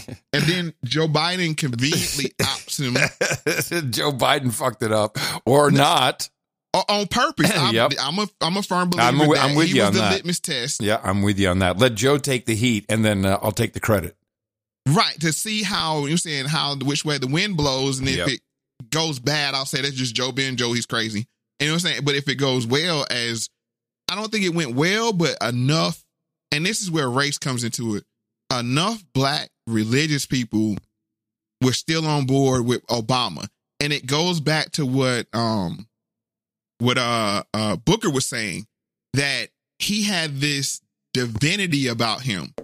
You know, that how I just want to touch you to touch him, and there's this Oh well, you- iconic we- picture with all the yeah, preachers. Yeah, but you also do you remember just the posters, the iconography of Obama, Yes. the hope? I mean, this was beautiful. This was a this was a massive campaign. And- but in the black church, it left it, it created a wedge. You go just go back to the wedge of are we standing on our beliefs? Right. Of you know, it's it's it's not condoned. You're saying homosexuality. You know, we understand. You know, what I'm saying they're humans. They still need to be loved. That kind of thing. Like it's not a hate thing. It's like, but my beliefs say this. Or do we side with Obama, our first black president? Right. And he had enough people that stuck with him Sure. that he was able to eke out 20 uh, 2012 so that i think it's the same thing like she's gonna get in there and when this comes up to the supreme court where the um we need to look at age and say well can a minor decide if they want to be in a relationship with a with a uh with an adult i see her being a trojan horse i just Mhm. gotta be honest with people it's because it's like you chose this hill to die on right and not, i mean metaphorically metaphorically let me make it clear to say I'm gonna back this 100. percent That's that's a problem for me. I mean, that's a hard because I know these people are victims, and I try to humanize everybody, but the impact to the next victim they have, Yeah, you can't let you can't let them out, Moe. Right? That's what puts us in in a weird spot. It's like I try to humanize everybody. I understand, but other than murder, which even with murder, the murdered person, you know, doesn't have to live life after the event. Right. It, well, exactly. But my point is, in America, we talk about pedophiles and uh, child sex predators, Mm-hmm. and all, and everyone gets so mad. All they can ever say is, you know, kill him, throw him in jail for the rest of his life. I'm like, that's that that's never the answer. That, that's a really dumb way to do it because everyone always gets out. it's, just, it's too Right. easy. But also, I think it's the the this brought to light what we already knew. If you watch Chris Hansen, How to Catch a Predator, Mhm. um, that these guys get too far short sentences. I mean, when you look at some of the crimes and what they get, like you were Yeah. talking about your friend and how it ruined his life or whatever he did, but then you got guys that are known pedophiles getting out in a matter of months Yep. And they get caught up again by Chris Hansen. It's like, well, you just got out last month. You know what I'm saying? For doing a six month bid. It's like Yeah. six months. Like we letting these guys out to six, but this I'm speaking to how this was received by the masses that hear somebody say, Yeah, I let them out in a year. Yeah, I let them out, you know, it's two years. I let them out, you know, six months. This just only, like I said, this This- It's so. I'm so glad that you put that all together this way. This Mm-hmm. truly, this is a huge content collection campaign yes. for the midterm elections. And you're right; it's going to be whew, the Democrats are pedophiles. Whew, How many months? Whew, All this stuff. Yes. So, uh, and then uh, on, on top of all of that, it's going to be that um, it's just not this. And then just one more thing before we move to, I don't want to be belabor the point, but the solution is yes, castrate and chemically castrate the children. That'll solve the problem. I mean, they, they, what? Wait, who, like what? What? What? what wait, who's, who, who suggested that? That's what. That's what with trans children, right? Cut, cut their bits off. Oh, I see what you're saying. Give them, Ah, give them, uh, uh, hormone suppressants. yeah. That's chemical castration, or do you have actual literal castration? That's the solution, and don't bother the pedophiles. That's that's the Well, that's the sickness of where we're at today. right, and I'm telling you, that's how it's all going to be packaged together. uh, and it's going to end up bad for the Democrats. Very, it's going to end up very bad because, like you said, this is this is a third rail of third rails Mm-hmm. for them to try to, you know, what I'm saying be pro Pro pedophile. uh, maps. I mean, and the thing to come up with terms like maps. Oh, they're just minor attracted uh, pe- uh yeah, persons. Yeah, that's all. persons. Like That's what? all. That's all. It's just it's, it's normal. Yeah. Yeah. So I guess we stopped at um where we stop at Ted Cruz. Okay, now we can go to this is the view, and this is um MTG Marjorie, Marjorie Taylor Greene. She launches a uh one of the first memes uh of uh, pro pedophilia. We were talking about the goop trying to block the confirmation. yes, GOP. block it. That's right, I said it. trying to block the confirmation of Judge Ketanji Brown Jackson. And Marjorie Taylor Greene took things a step further, tweeting that Murkowski, Collins, and Romney are pro pedophile because they Ah, voted for it is. Judge Jackson. She tweeted this from her official congressional Twitter account. And should there be consequences for such a You know, can I can I apologize to Sarah Palin because this woman makes Sarah Palin look like Madame Curie. I mean, and also not a word about her pal Matt Gaetz, who's under investigation for a year for dating an underage girl. Yeah. Nothing on Roy Moore, but on these three, Romney, hello, and I mean, come on. well, it was offensive and it missed the mark in terms of she's attacking our own party. We've got the Republicans are about to probably take over the House and the Senate.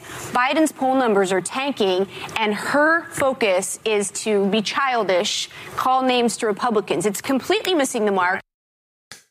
Okay, this is okay. Um, more is coming. My new shit is coming to light. So of course we also had uh, uh, Matt Gaetz accused of uh, uh, trafficking underage girls across state lines, which turned out she, Right. it's incorrect what they just said because he was completely exonerated, and it was uh, that someone was um, blackmailing his family with this, as far as I understand it. Also in Florida, right? And then you got Marjorie Taylor Greene. And she's in on it, so she she she is she's the the warhead. She's she's launching the pro pedophile meme. Yes, and she's been launching a lot of memes lately. One with uh like trans, uh saying if some uh, trans guy attacked her, you know, saying her husband should beat him up. I mean, I'm paraphrasing, but she's uh she's a one that really gets under their skin because how can you punch back against somebody that's saying their own party is pro pedophile, right? I mean, how I mean, how do you? That goes to show this is not partisan. This is this is you're in the pizza party Yeah, yeah. and they're, and they're making a clear they're making a clear distinction because if we got to cut, I mean Romney, they're looking to get rid of him. Let's just be honest, you know, um, because he sees which way the wind is blowing, and for some reason, I think he still has presidential hopes. Oh, he thinks that if definitely. he can play oh, this moderate, definitely. Yeah, yeah, yeah. he's like, I look too much like a president not to be one. You know that kind of thing. I come from the right family. We're rich. Everything. I have all the looks. I'm perfect. Right. So I think that they're looking they're they're looking to shed the dead weight. You know, You know, and I and hey- Lindsey Graham was when Hey, I saw Moe. Lindsey Graham like give up that record, it's like, yeah, this this they're they're making moves. So you know, considering where this is all heading and where it's coming from, you know, there's a lot of southern uh southern. It's all coming from the south, particularly uh Georgia, Marjorie Taylor Greene, but also you know Florida. So much of this is centered around Florida. You just got to think that this could be a 45 Savage strategy. was was was Pizzagate 2016 one of his strategies. You see what I'm saying? I mean, like, is is is he cranking up the machine I don't know. won? I don't know. I don't Uh, know. But I like I like I like watching it had the show. chilling effect. It had a very chilling effect when when they rolled out the whole Pizzagate thing uh in, in 2016. That you know, um, looking forward, he's like, let's just go ahead. We can win back the House and the Senate with this, and then you know, coast off the momentum because they're gonna they're gonna take seats anyway, just due to inflation and know how everything's been handled. But this could be a game changer, and I think the Democrats are handling it poorly by doubling and tripling down on the things they're doubling, tripling, tripling down on. Um, Yeah. Oh man, this is this is really deep, Moe. I, I like this a lot. Um, so 2016 was indeed it, during the presidential election cycle. So I, I can see why you say, "Hey, 45 might have been behind it then." And and of course, the way I see it is, you know, behind something doesn't necessarily mean that it's not true or there's not elements of it that are actually true. yeah, all you need is some in in the court of social media.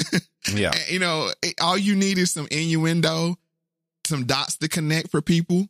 Uh, now it wouldn't meet the litmus test of an actual criminal case. No, but we're playing out in a case of court, uh, of public opinion, and nobody wants to be on the side of you know what I'm saying of the uh, the pro pedophile movement. so you're it's not see a good of- look. It's not a good look. It's, it's not. A, it's not a winner. It's not an election winner for sure. No. Uh, but let's go ahead and move on. Let's well, moving on. Let's go backwards a little bit. And this is, um, I think, from the Bill Cosby uh episode. And this was Whoopi Goldberg talking about uh Roman Polanski and uh child rape. Was not charged. I know it wasn't rape, rape.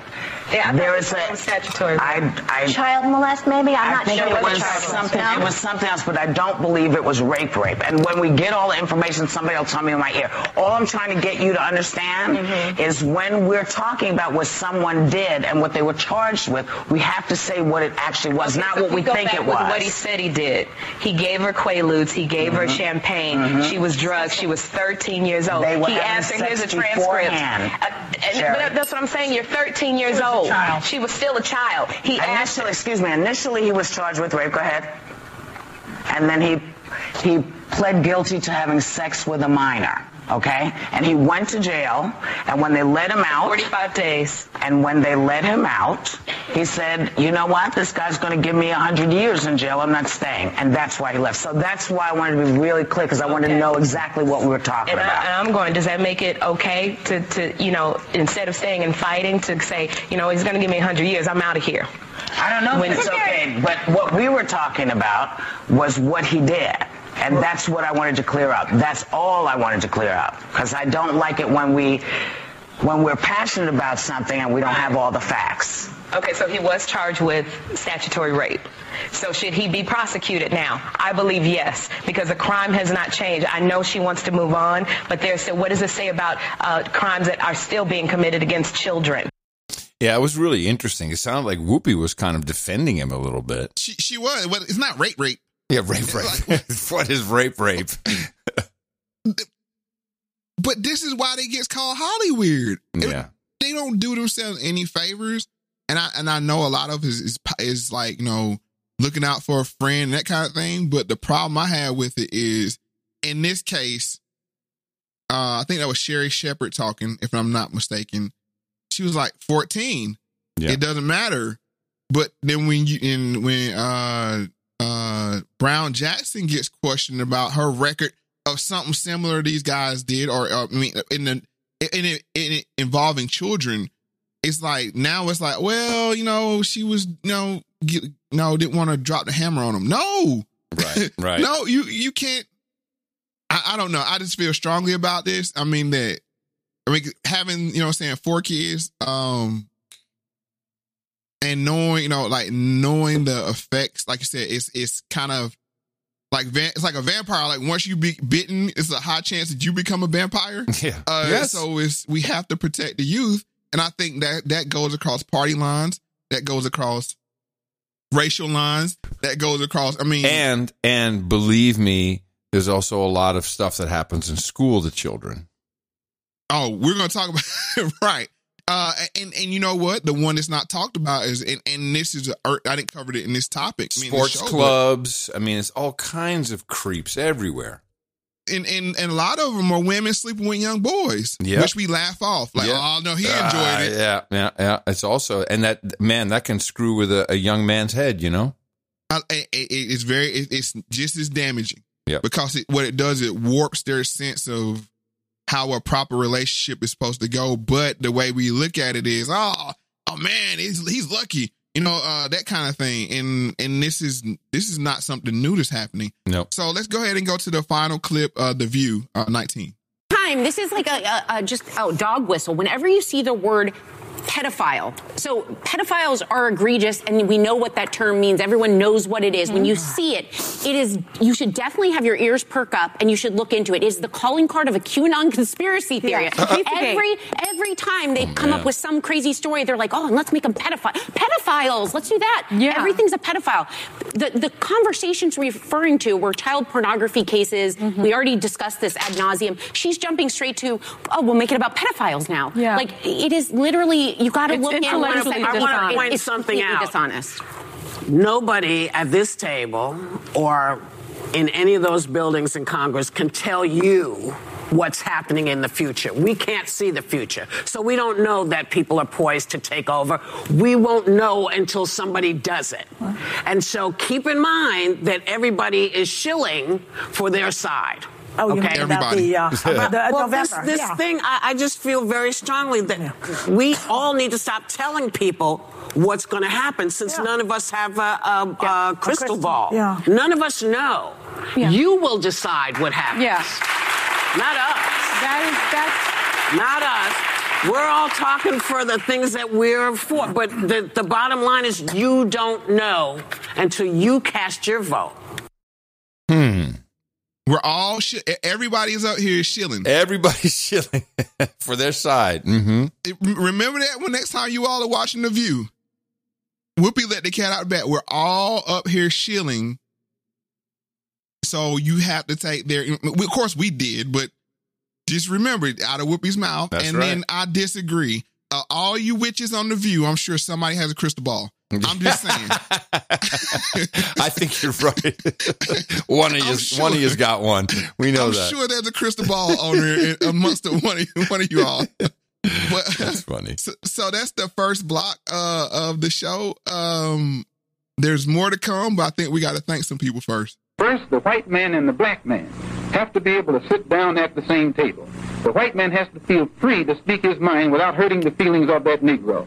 And the so-called Negro has to feel free to speak his mind without hurting the feelings of the white man. Then they can bring the issues that are under the rug out on top of the table and take an intelligent approach to get the problem solved. That's the only way that they'll ever do it. That's right. That's exactly what we're doing. And it's interesting when you put the two sides together, the two brains together, the colors together. Beautiful things happen. We come up with some great deconstructions. This is a very, very good Moe. I'm enjoying myself thoroughly. Not bad. More to come, but we got to thank some people. Yes, we do. Um, this is a value for value podcast. As you know, Moe is no longer uh, gainfully employed uh, by his uh, employer. What was it? Fifteen years? How long were you there? 15 years. Fifteen years. Uh, because he refused uh, a, a medical procedure, which he didn't want, didn't need, and they were forcing it upon him. And uh, so it's more important than ever that you can help this work continue by contributing your time, your talent, your treasure. I know a lot of people are happening in the helping in the time and talent department, and uh, I've already seen some some uh, pictures and stuff of things that are coming from uh, from the fax machine. So I'm very excited about that. I will tease this that we got the first sample in of whatever we're working on, and it looks great. I'll just leave it at that. It looks dynamite. um, so you have that to, to look forward to. Of course, uh, to keep it uh, to keep the machine running, we do need your treasure as well, and that's where we ask you to support the show with whatever you think it's worth. And that's the the beauty of the value for value model is: are you learning something? You know what what is that worth to you? Is it five dollars? Five dollars could be a lot of money to you. That's a perfect donation amount. You want to be fifty thousand? It's good too.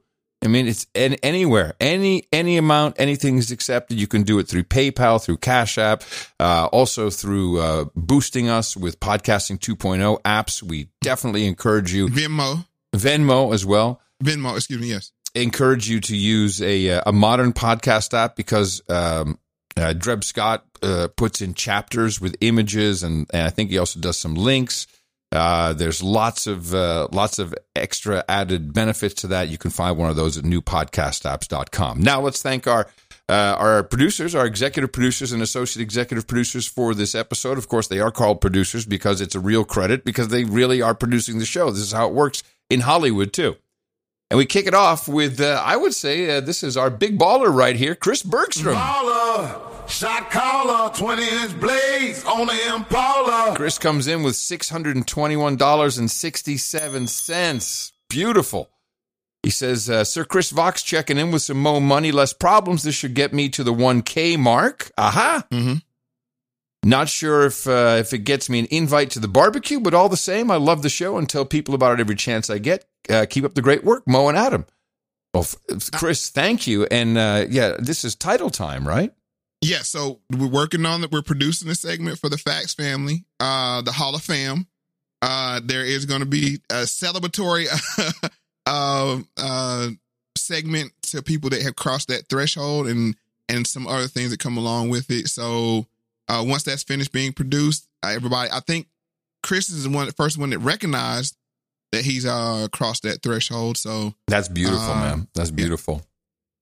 Really appreciate that uh, that level of support. And do we know how far out this is, Moe? When we have uh, the the fax fam Uh, stuff maybe maybe a show or two. Oh, okay, so it's one coming thing, soon. One thing I want to do is just make sure that it's we took forever to figure out what we wanted to call it, you know, and Hall of Fam. You know what I'm saying? Just like hit me one day. And and then we want to make sure the segment is meaningful and it's not just um uh just something that we throw together. So. So that it is coming very soon. and and that means it's coming really soon. I'm excited. Right. Uh, we got uh, oh my, one of my favorite donations two three four dot five six from Lawrence Cornell. No note, but we do appreciate that support, Lawrence. Thank you. Matt Bernier two twenty three, and Matt says for continued eye opening value and perspective on the excellent Moe Factz with Adam Curry podcast. Keep up the great work. Thank you for your courage and thank you.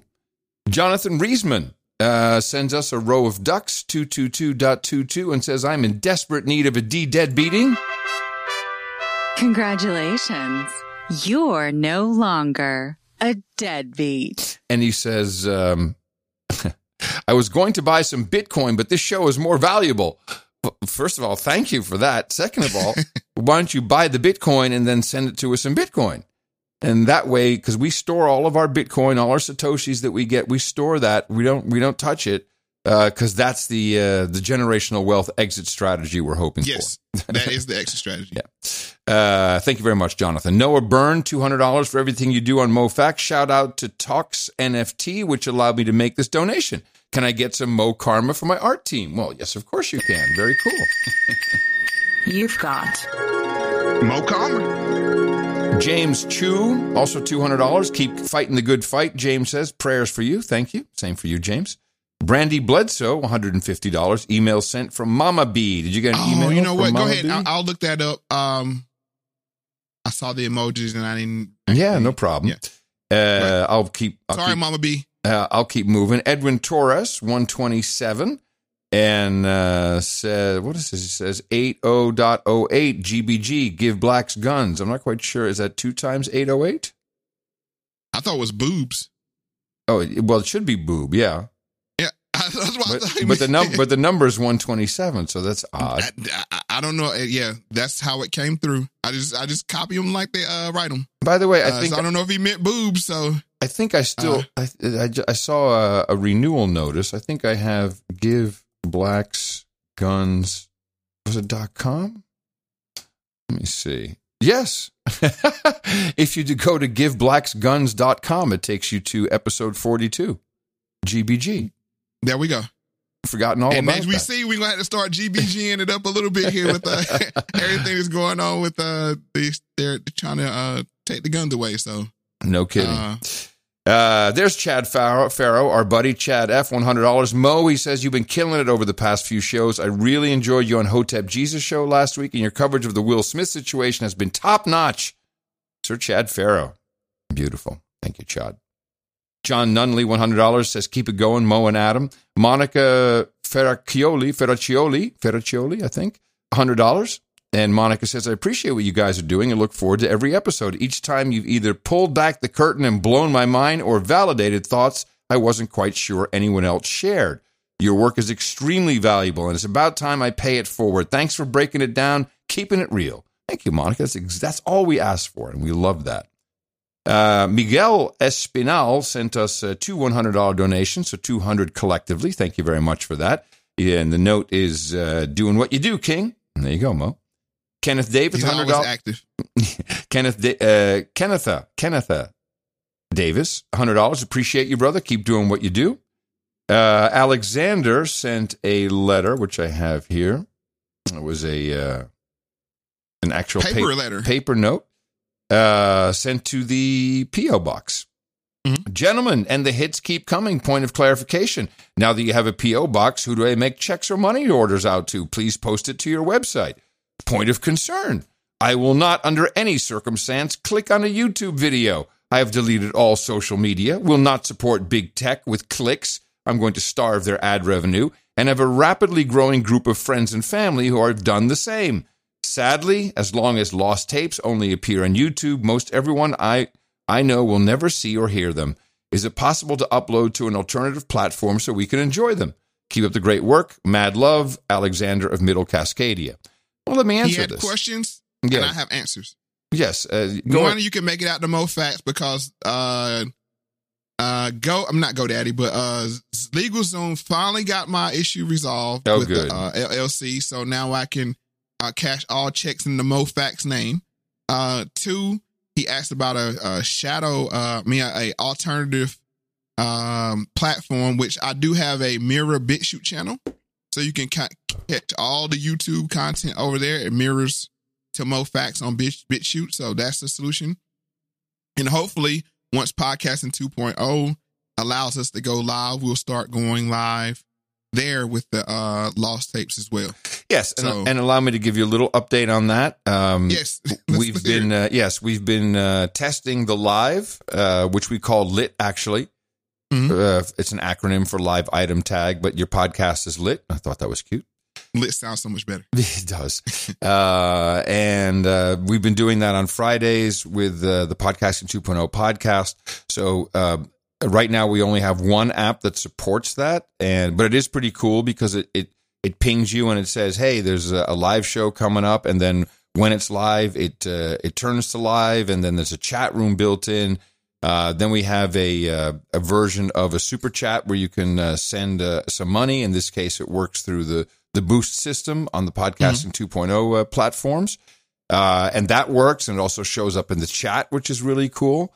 Uh, we are we have not yet put the video piece together. That is what we're working on right now. And just to to, to add to your note there, Alexander, if you really want to uh, stop supporting the broken systems that we live in, it's not just big tech that you need to boycott, but you also need to boycott the financial system, which is why we put this Bitcoin system into podcasting 2.0 because that is truly where the deplatforming. That's the final stop uh, where Mhm. they go for your wallet. Uh, see truckers support in uh, in Canada. See Russia. You know they're going for your money. So, so that's how we view it, and uh, I think we're you know th- this summer we'll uh, before the summer we'll be up and, and rolling with the video, and you'll be able to uh, to mirror uh, off Mhm. to uh, podcasting 2.0. But of course, uh, everyone will be running away from YouTube and BitChute because they'll want to participate in the Boostergrams and and you know in the super chat environment. So uh, I have big hopes about. You are in fact the hope of the live video podcasting 2.0 uh, uh, dream, Moe. So, like I said, we, we're ready when you are. Uh, and in the meantime, you can catch the playbacks on BitChute. So that's for all the people that are anti. And I, I admire your dedication because this is what it takes is to walk away from the uh, uh, the Absolutely. big platforms. But as I tell people, YouTube is the mall of eyeballs. So like we we got a hundred more people off of being you know saying over there just this couple weeks. You know saying? Just having that one big video. So, but the plan is like T, my man TD Media says to grow big enough to grow off, go get off of YouTube, not grow big on YouTube. So that is the plan. Yes, because we don't want YouTube to own the audience. Oh, And- also, and I'm not. Um, I'm gonna make it clear. I am not monetized. I don't take any money from Google or anything. It's just that no, you you wouldn't be on there their- anymore. Exactly. They'd cut it off. It would be done. You would have had three strikes by now. No, actually, they would take my content, still uh, monetize Right, it, but just right. not pay not, me. Not pay you exactly. By the way, you sharecropper. you have done some uh, influencing. Uh, some of the apps now are also adding a little switch so you can see the uh, Bitcoin number in dollars. There it is. That conversion, yeah. Uh, Kyle Mann sent $92 in support. Thanks for the good work and analysis, and thank you for the support, Kyle. That's appreciated. Colin Onifray. So here's the boob donation 8008. Could I have a biscuit for my birthday, please? Well, of course, we got that for They you. They always give me a biscuit on my birthday. Uh, that was for March 18th, so sadly we're a little late on that. Moe and Adam, I appreciate the hell out of the two of you for all you do to help me navigate the times ahead. Karma me up. P.S. Adam, you always pronounce my last name better than John. No one ever gets it right, and I accept that. sure, man, we'll give you some Moe Karma. Karma you up. You've got Moe Karma. 7979 show episode donation from Russell Rhodes, another no Romo. So it came from No Agenda to Rogan to Moe Factz. I haven't seen that combination. That's before. a new one. I know it's a Yeah. new one. Love learning the history they never taught in school here. Keep up the great work. And for the billions recommendation, sure. Um, another seventy nine seventy nine from Anonymous, who says uh, Anonymous enjoys the show. Uh, Dame Dame Girl Kylie Kyle Dame Girl. Oh man, now I forget how we're supposed to pronounce it. I- Uh, thanks for thanks and love you guys. I guys. think it's Kyle because we want to say Kylie. I think it's Kyle. Dame Girl Kyle. Dame Girl Kyle. Ah, Dame Girl. DGK. There you go.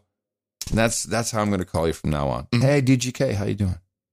Thank you very much. You are show episode donor.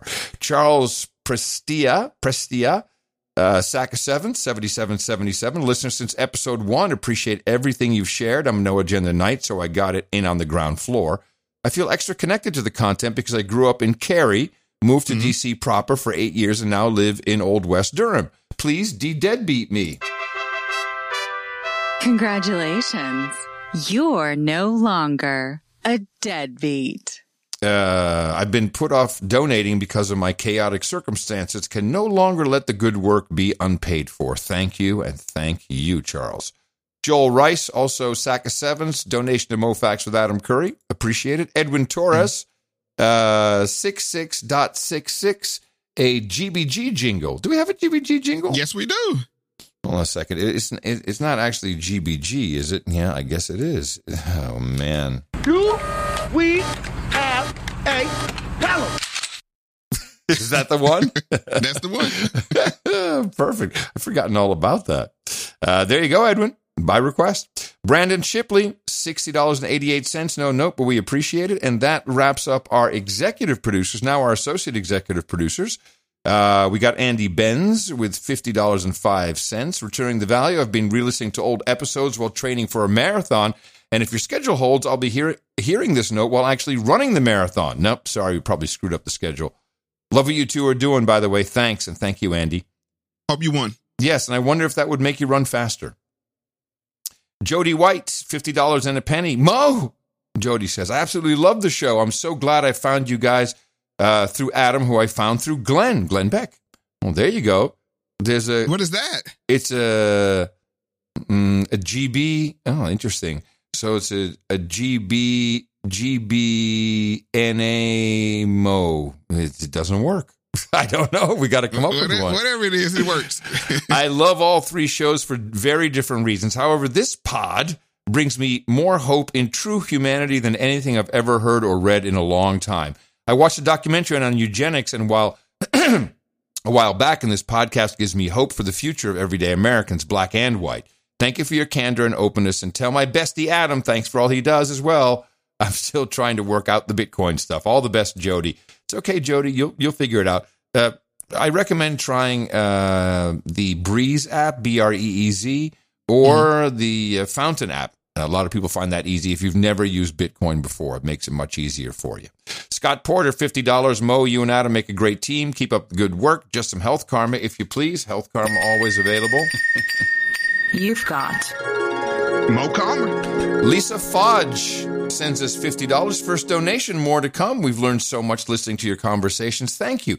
Cheers to bringing those issues out from under the rug. Well, we're just following the words of Malcolm. Just Mm-hmm. have have the two the two sit down together, and that's the only way we, we figure stuff out, and we're doing it in real time. Fifty dollars from William Taylor, associate executive producership for him. Thank you for the knowledge. Keep on keeping on. Hig Hawker. Daryl Cook, what's up, fellas? Just want to send a little love. Keep banging them out. you got it. Thank you very much. $50. Tracy, happy St. Patty's Day. Uh, $50. DJ E. Montagne, $50. No note. Thank you, DJ. Uh, Janice L'Olivier. L- Oliver? No. that- Oliver. See, I'm in the French mode. Janice L. Oliver. there you go. Thank you, Moe. God bless you and your family. Thank you for sharing the wisdom, love, and light. P.S. Please de deadbeat me. Congratulations. You're no longer a deadbeat. We appreciate that very much. And before we close out our segment, because that's it for the associate executive producers, uh, we do have some boostergrams that came in. We have um, 11,111 Satoshis from Orchard Frog. And, uh, uh, or Orchid Frog says boost. And that's Todd from Northern Virginia. And then we have an old, uh, an old favorite on the show. Ladies and gentlemen, I present the Grand Duke of the Pacific Northwest, Sir Dwayne Melanson. Yes, Grand Duke Sir Dwayne Melanson with 10,000 Satoshis. And he says, The Open Society episode is fantastic. I especially like the thoughts on how we are programmed to love or hate or ignore people and causes as a society. Crazy stuff. Along those lines, I found a way to mess with people's heads the other day. My neighbor was asking me who I'm going to vote for in the next governor race, and I told her I didn't know yet and that I was a libertarian. She said, Well, do you tend to lead toward Democrat or Republican? I just said, I think there are fine people on both sides. She froze up, didn't know what to do. Priceless. That's a good one. Uh, Sir Dwayne. Abel Kirby with 8888. Uh, you can't skip over the Elders of Zion doc. Was originally titled The Antichrist. It's a Catholic meme, meme, which is weird because of the Russians' relationship with the church of that era. Remember, the Pope supported Napoleon. Interesting. The more you know. Um, we have Dave Jackson, a famous podcaster with 5,000 Satoshis. Um, and he's uh, famous for the School of Post- Podcasting. He has taught tens of thousands of people how to podcast throughout the years. Early on, early on, Dave says, and he says, first time listener, I had no idea Henry Ford was such an asshole. Subscribed, go podcasting. Uh, well, you need a D deadbeating, brother. Welcome to the fam. Congratulations. You're no longer a deadbeat. couple more boostergrams. Dave Ackerman, 5,000 sats, uh, value for value, episode 78. Thank you, Sir Doug, 4,400, enjoying this episode. Keep up the good work. Nomad Joe, 4112. Greetings from the road. WNC Appalachian American, thank you for what you do, Moe and Adam. Uh, then we have uh, Clued, C. Lude, uh, with 333. Adam and Mo, I wanted to send in some value, and although 333 sats isn't a lot, I wanted to let you know that I'm going to contribute some talent. I'm currently working on a, oh yes, the Moe Factz script, transcript database, and I currently have a minimum viable product. Uh, I got to put this in the show notes. Hold on a second. And Uh, while you do that, I want to tell people about how to sign up for the fax machine. If you go to mofax.com uh, and click on, uh, what's it? Uh, da, da, da. Hold on. It's the button that says, I think, active. Um, it takes you to a form you can fill out and let people let me know what your talents are, how you like to contrib- contribute your time or talent uh, value, and we'll definitely utilize it. So, um, Excellent. And I put that link to the um, uh, to the transcript. It's very cool. I've used it. We just need to to get it up online, but it shows exactly how it works. Okay. so it's uh, and uh, all of the shows that's part of podcasting 2.0. You can search in each episode throughout the transcript. If you're looking for a certain spot, you tap on those words, it goes right to it. Uh, then Chad Farrow sent a whole bunch of uh, 106 and 107 boosts uh, and uh, two times a message boost and another great episode. And uh, thank you all very much for supporting uh, Moe Factz with Adam Curry episode. Wait a minute. Wait a minute. Oops, did I miss something? I sent you Mama B's letter. I don't want to get stung. You know Oh. what I'm saying? So, uh, oh, oh, you emailed it to me? Oh, yeah. yes, because a if we don't, hey, No, I no, don't know if I'm allergic or not. but I ain't trying to find no, no, out to, that's- to the bees. That's bad news. Here we go. And Um, for let people know, it is uh take action button on the uh, mofax.com. Uh, and it, it takes you to the um, fax machine form. You can just send us over email and we'll figure out how to utilize your time and talent. Ev- Everything that we got so far, we utilize and coming up with some great stuff. Mama B writes, Hey Moe and Adam, what a pleasure it's been to listen and learn from you because I grew up in a racially diverse suburban neighborhood next to a large city and an Air Force base. I've been hyper aware of race and the differences in our culture since I was a small child. My first beloved childhood friend was raised by a single mother whose father left the family for a so called white woman, and he helped raise the woman's pretty blonde daughter. I was told with derision by mother who had to console her friend for months. It fascinated me that the woman being uh, white made it all the worse for my mother's friend. This led to a pact I made with uh, different friends many years later. This friend began noticing her brothers bringing home white girlfriends often, more often than not, and her explaining to me why this is a problem. We made a pact that I would not date black men and she would not date white men out of our mutual respect for each other. Of course, years later, this pact led to a black male friend calling me a racist because I wouldn't date him, and surprisingly, he was still pissed even after I explained why. Again, I found this fascinating, and I asked my friend, Why am I racist for this choice? And she is strong and brave for her choice. Oh, that's interesting, which led her to laugh and say, Because you're white. I can't believe you said that to him. Fascinating.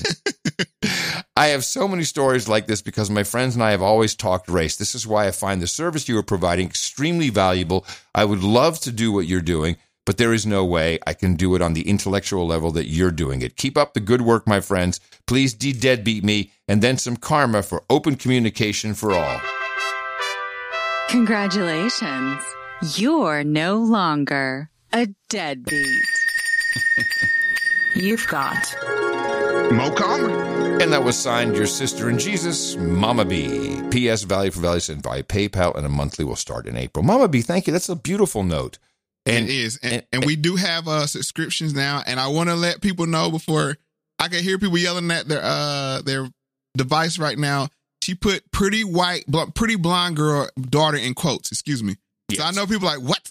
yeah, yeah. Oh, yeah. No, yes. Thank you for pointing that out. Exactly. Yeah, It does come across re- rather weird. Hey, it was a cold read, man. What can I tell I you? know I, I, it's my fault. I take the blame, but you know what I'm saying. We're neither one of us gonna get stung, and uh, we thank all the people and, uh, and necessary for and the first and, uh, yeah, and I just want you to know that Mama B, you are helping out. You are you are a part of the the fax machine, the fam. This is this is what we need you to do and propagate the formula. Tell people about it. Get more people on board. There's going to be so much to do, and I'm just sitting here just twiddling the noms, watching Moe grow the empire. I mean, I have I have a front row seat, man. I love it. I need more popcorn.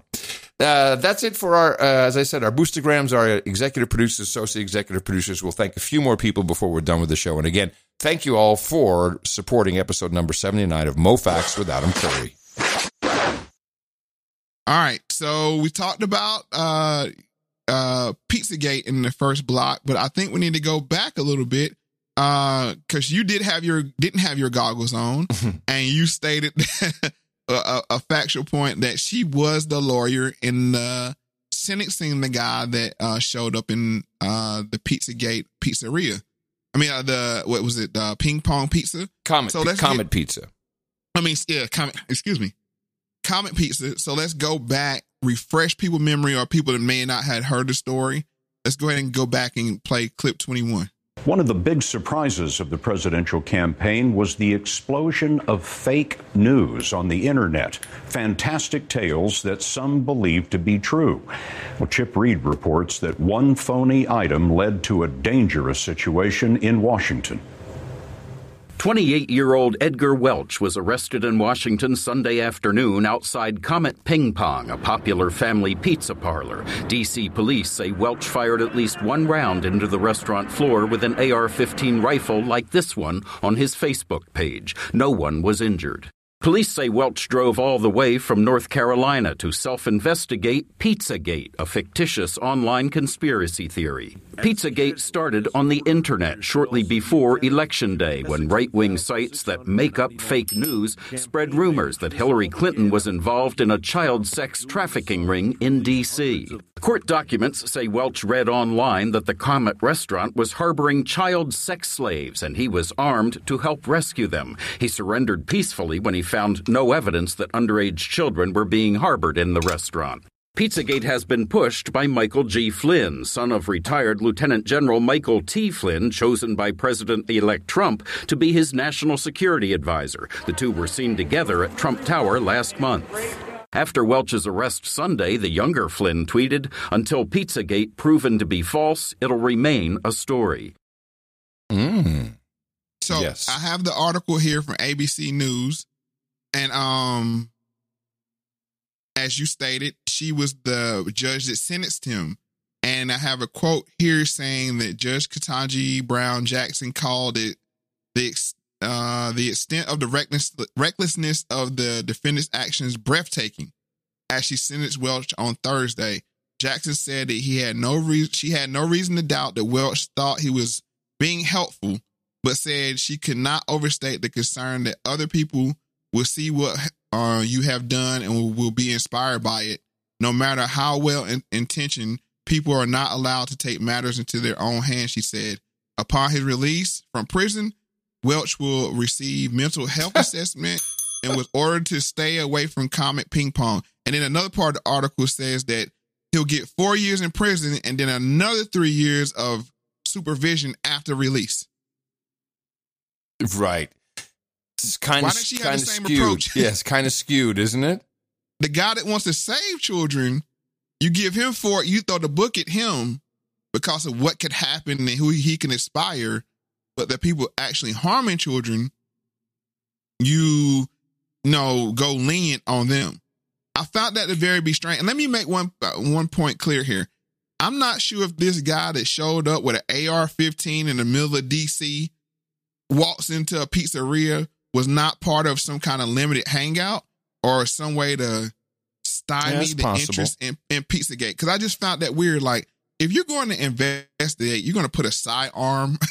you know, uh, if you're there to actually truly do an investigation, this is just my from my perspective, you're going to put some some small carry in to go inside there. But you walk inside a DC pizzeria with a big old AR-15. That just seems like that played into all the talking points. Yeah, that's a good. And I don't think they mentioned in that in that report that um, he discharged his weapon, and that was really the problem.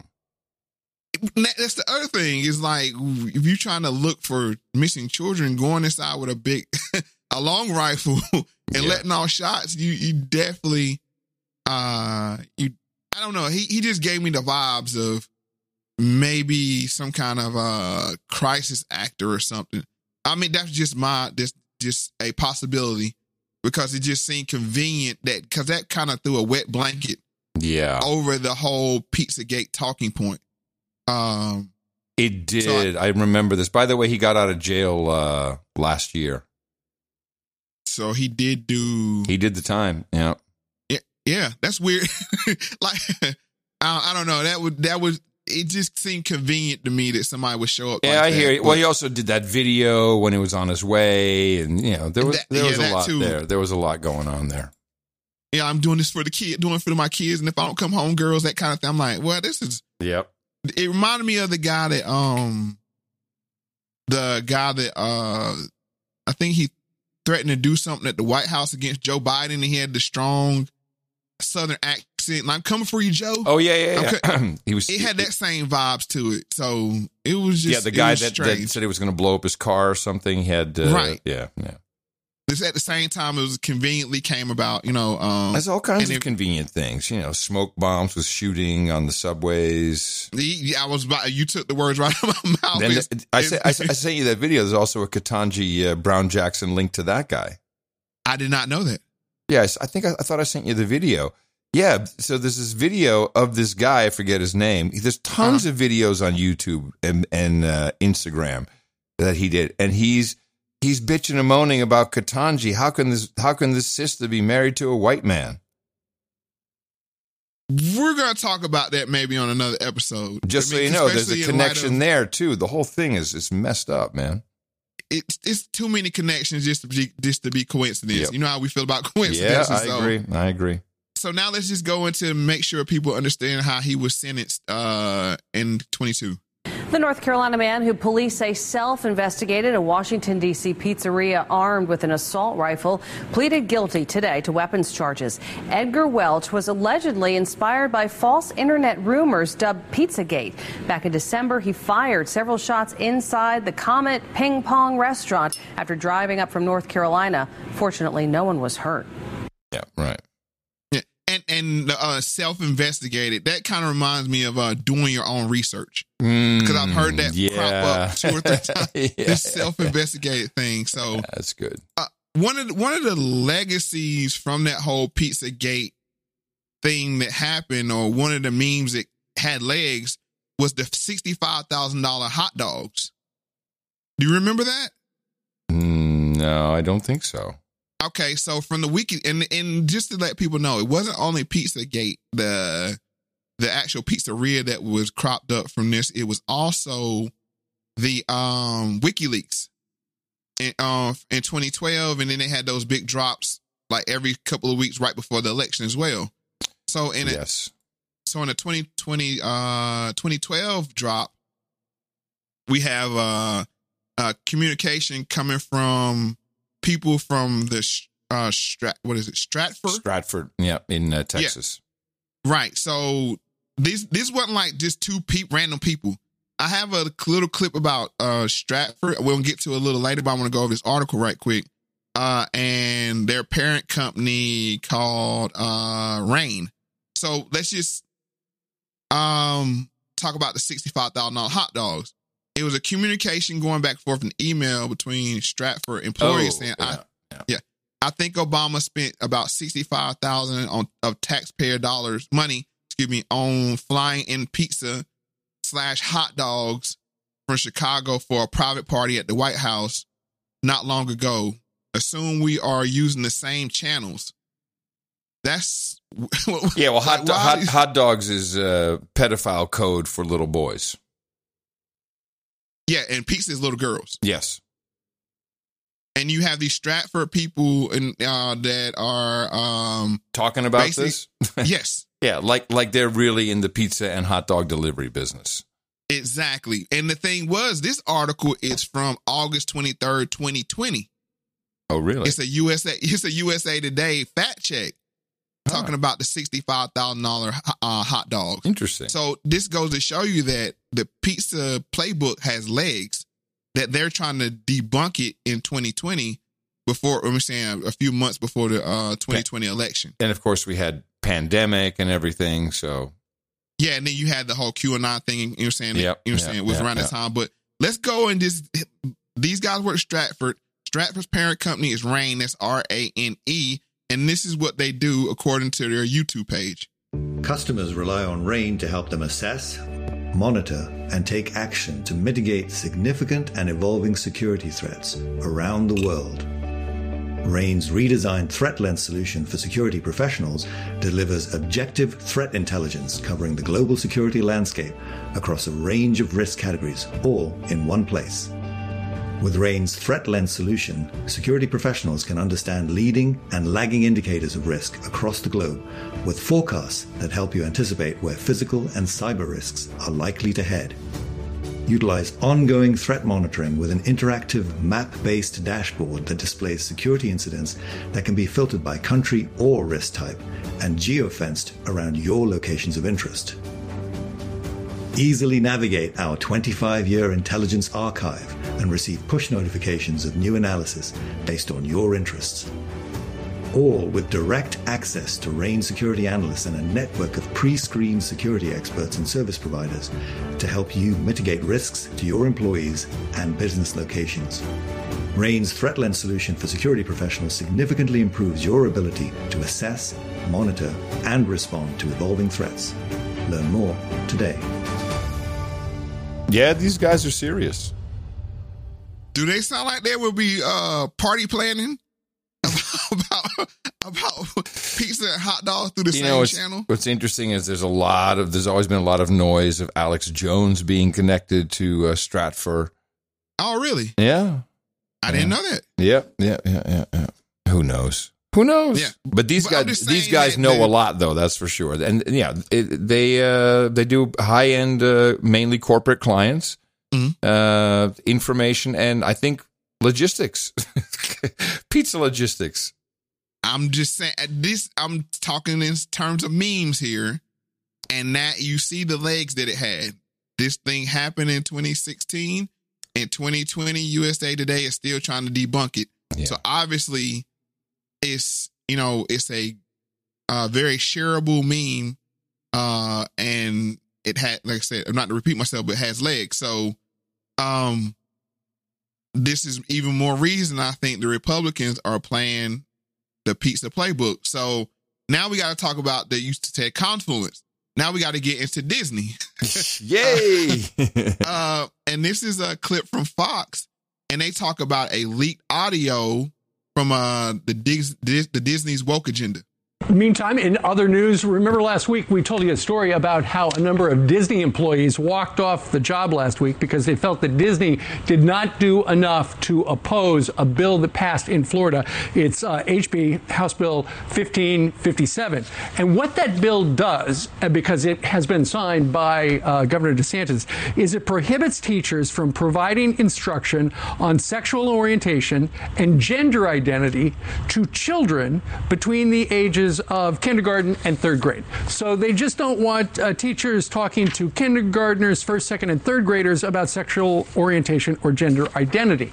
So that we knew for sure because that was in public where they walked off the job. But now Chris Rufo, a journalist, posted on Twitter some videos that show pretty much exactly what Disney behind the scenes is thinking. Watch this. Roberts and like the, the our leadership over there has been so welcoming to like my like not at all secret gay agenda. And so like i i feel like i felt like it was i mean like maybe it was that way in the past but i guess like something must have happened in the last like like they were turning it around they're going hard. And then all that like momentum that i felt like that sense of I don't have to be afraid to like let's have these two characters kiss. Let's in the background this like I was just wherever I could just basically adding queerness to like the, if you see anything queer in the show, I'm proud of them. But like I, I just was like no one would stop me and no one was trying to stop me. So it's not an at all secret agenda anymore. Yeah, there's a there's a number of these videos. It's really interesting, and and, and and and this really goes back further, Moe. This goes back to your neck of the woods and and other places around the country with uh, school boards and with parents showing up and saying, "Hey, by the way, besides uh, this masking and shitty online education, what's this? What's this stuff you got in the library?" Yeah, and that was the whole critical race theory thing, Mhm, right? They they mhm. tried to wrap a lot of this, you know, uh LGBTQ stuff into critical race theory. Yep. And, and and the parents sniffed it out and the whole um uh, transgender bathroom thing that that ended up poorly in Loudoun County where one of the students Yep. ended up attacking another Yep, student yep. uh, I, that was that was the fi- I got to be honest. That was the final straw for me with Obama. Yeah, the tr- second term transgender bathrooms. Right, and then the point that we're gonna push it down your, you know, what I'm saying like push it on you, and it was well, it's this seems like an agenda, but when you would say that, no, you're just being hateful. For, so now when it starts to surface, you know, I'm sure you've seen the video the San Francisco choir, men's choir is like, we're coming to get your children. It's like, what? No, I didn't see this. You haven't. I, I feel so bad. I didn't include this. I have not. It sounds great. oh man, like uh, uh, maybe we can play the next clip and then maybe you can find it because it's it. I, I assume it's been so widespread on social media that these guys are singing like, yeah, we we want to we want to corrupt your children and all kind of stuff, and then they went to go as the internet does, like who are these guys? And a lot of them had uh uh child abuse uh records. Oh, really? What, when when when did this break? Because you know this was this was months ago. Uh, oh man, you know there was probably doing some other dumb stuff. No, I'm just telling you, this is the momentum that's been building on this. Uh, like you said, the the the Loudoun County thing with the kids, the Hunter laptop, Hunter Biden laptop. Now you have Ketanji uh, Brown Jackson you know, her confirmation and this Yeah, laden with yeah, yeah, pedophilia. yeah, yeah. Hold and on a it's just- second. Here it is. But you're just frightened. This? You think that we'll corrupt your kids if our agenda goes unchecked. Funny, just this once, you're correct. Uh, We'll convert your children. Happens bit by bit, quietly and subtly. Oh, man. And you will barely notice it. Just Holy crap!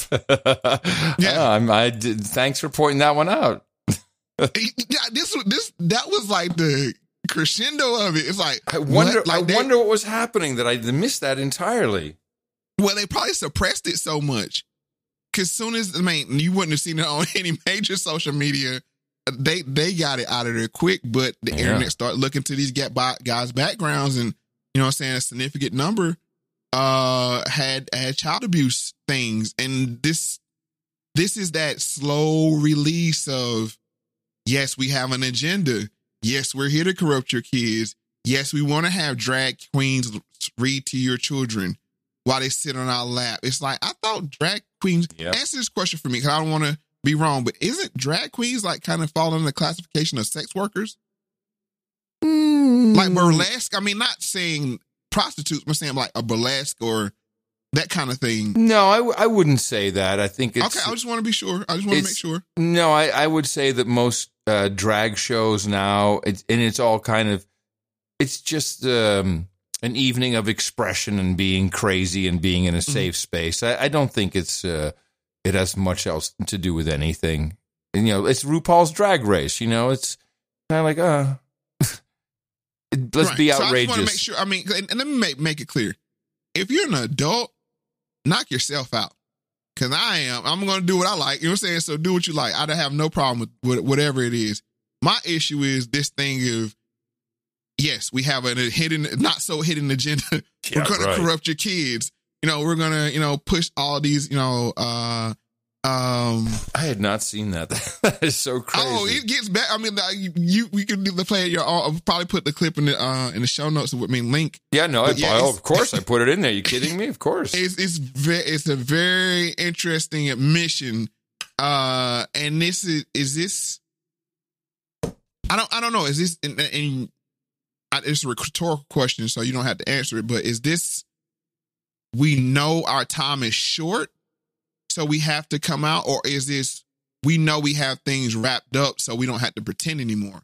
You no, it's, look it- at it. No, it's lunacy. It's uh, it's it, there's there's so much license given. There's so much power being given, and there's also there's also you have to understand there's a uh, there's a, another dynamic at play here, where uh, there is no such thing as the LGBTQI plus community.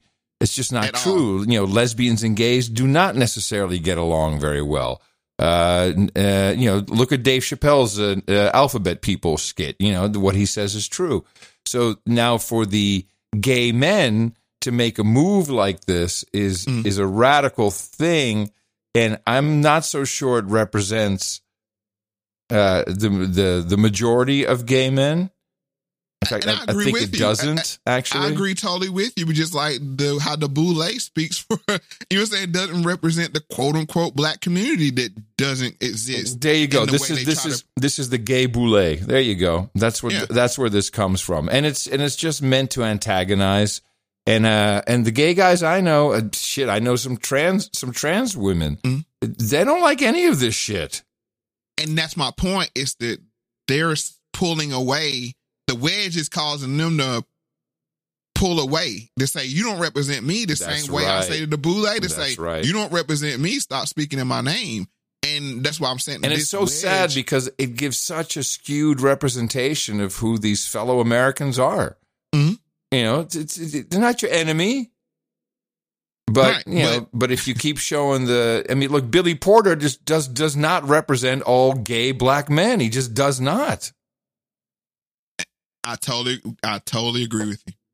And Yeah. what, what's going to happen? Eddie Murphy, he represents gay black men. That's we all know it, Eddie. Come on. hey, Arsenio, how you doing? Come on, man. Come on now. Right, we, we, we, we, we, allegedly know. We Just allegedly no, it's, it's purely it's purely speculation. Yeah, but I'm just, but what ha- what needs to happen is, uh, what's gonna, I think, gonna happen is people are gonna be start being put on islands, just the way the Republican Party is like the RINOs. Yep. You're out, you're over there. You know what I'm saying? Like we're we're we using this, uh, this playbook to get like-minded people no matter party, no matter gender, no matter uh sexual orientation, no matter race. This is something we all can agree upon. The children need to be protect- protected. Right. And there's a there's a nefarious um push to corrupt children by you know I'm saying by a group of people. And Yes. I don't know who these people are. That's the weird thing is like they um How about I don't the- know who they how are, about but I this? know how how about this, Moe? How about just pure evil? But I don't, I don't even want to say that because this next clip's going to let you know. I don't think these teachers are because this is this is a clip I pulled from uh uh Jason Whitlock show. Um, and he's talking in it. In it, he plays a montage of teachers from Lib, Libs of TikTok. Oh yeah, Dvorak was talking about this. He said this was an amazing piece. This uh, this episode.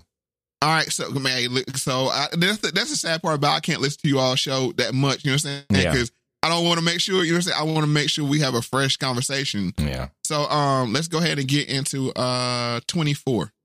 grooming.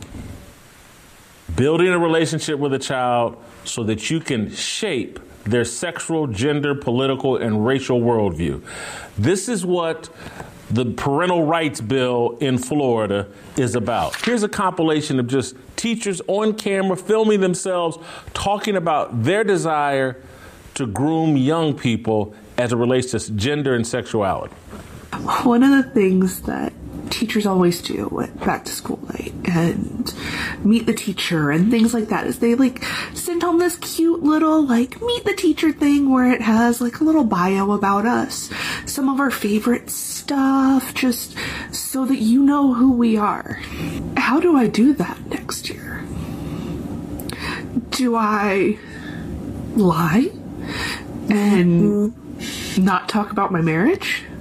Do I pretend I'm single? Do I invalidate my spouse's stance as a trans femme person? ready. When they've been exposed to information they're ready to learn about it whether you think they are or not.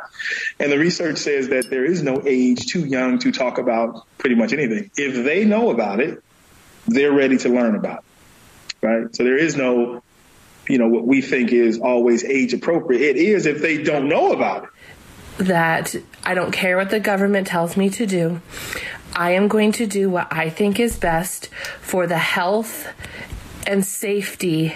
And that includes mental health and safety and emotional health and safety of my kids.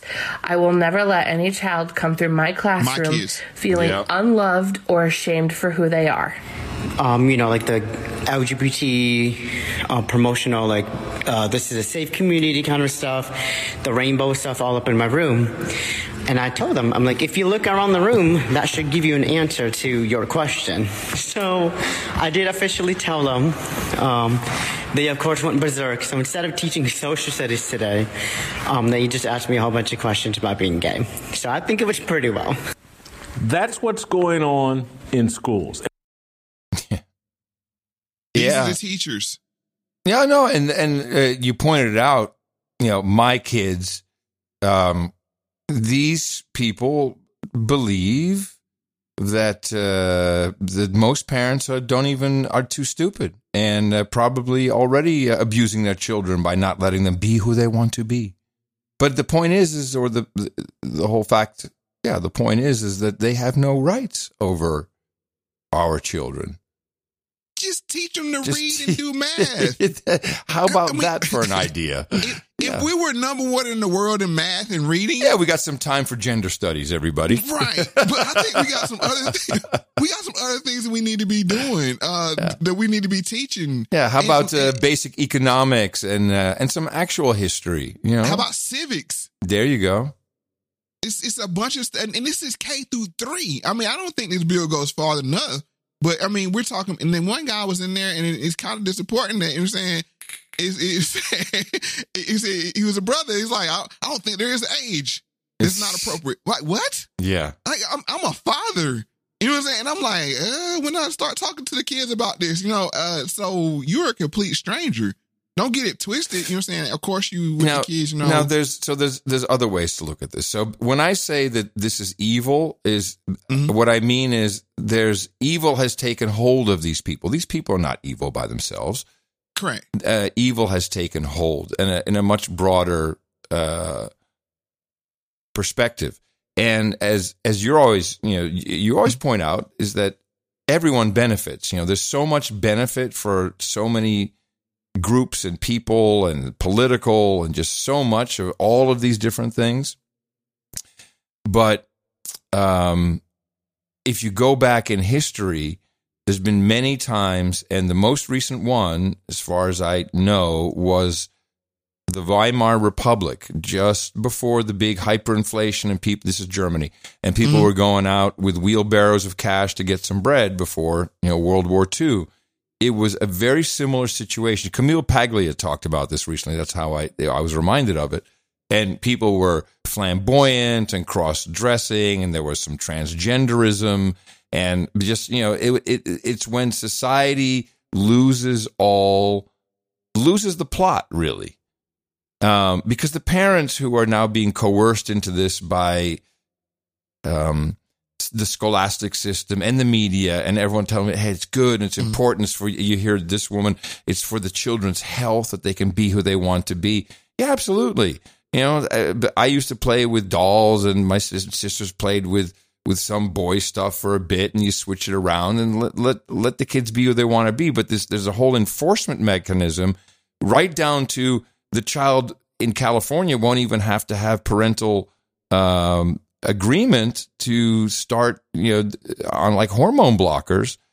This is this is a society is just as you say. We're not back to the basics of just you know let's let's learn how to read and write and some you know some some general skills to be productive members of society. No, we've lost the plot and we're just all about the crazy now. Right, because let's be clear, it's not about just a conversation. It's about, oh, do you feel like to a little boy? Do you feel like a girl sometimes, or you know that kind of thing? Oh, yeah, it's- be cool to be a girl. And then he's like, he's like, yeah, I mean, I guess. And they're like, oh, he's transgender. Let's go and get him on some. Uh, and I've read the books. Moe. I've read the books that that that uh, parents are recommended. Mm-hmm. Uh, you know, my child is transgender. What to do? And ninety percent of that book is all about the politics and the neighbors and the school, and it's very little about the child. And we know some some friends of ours have transgender children.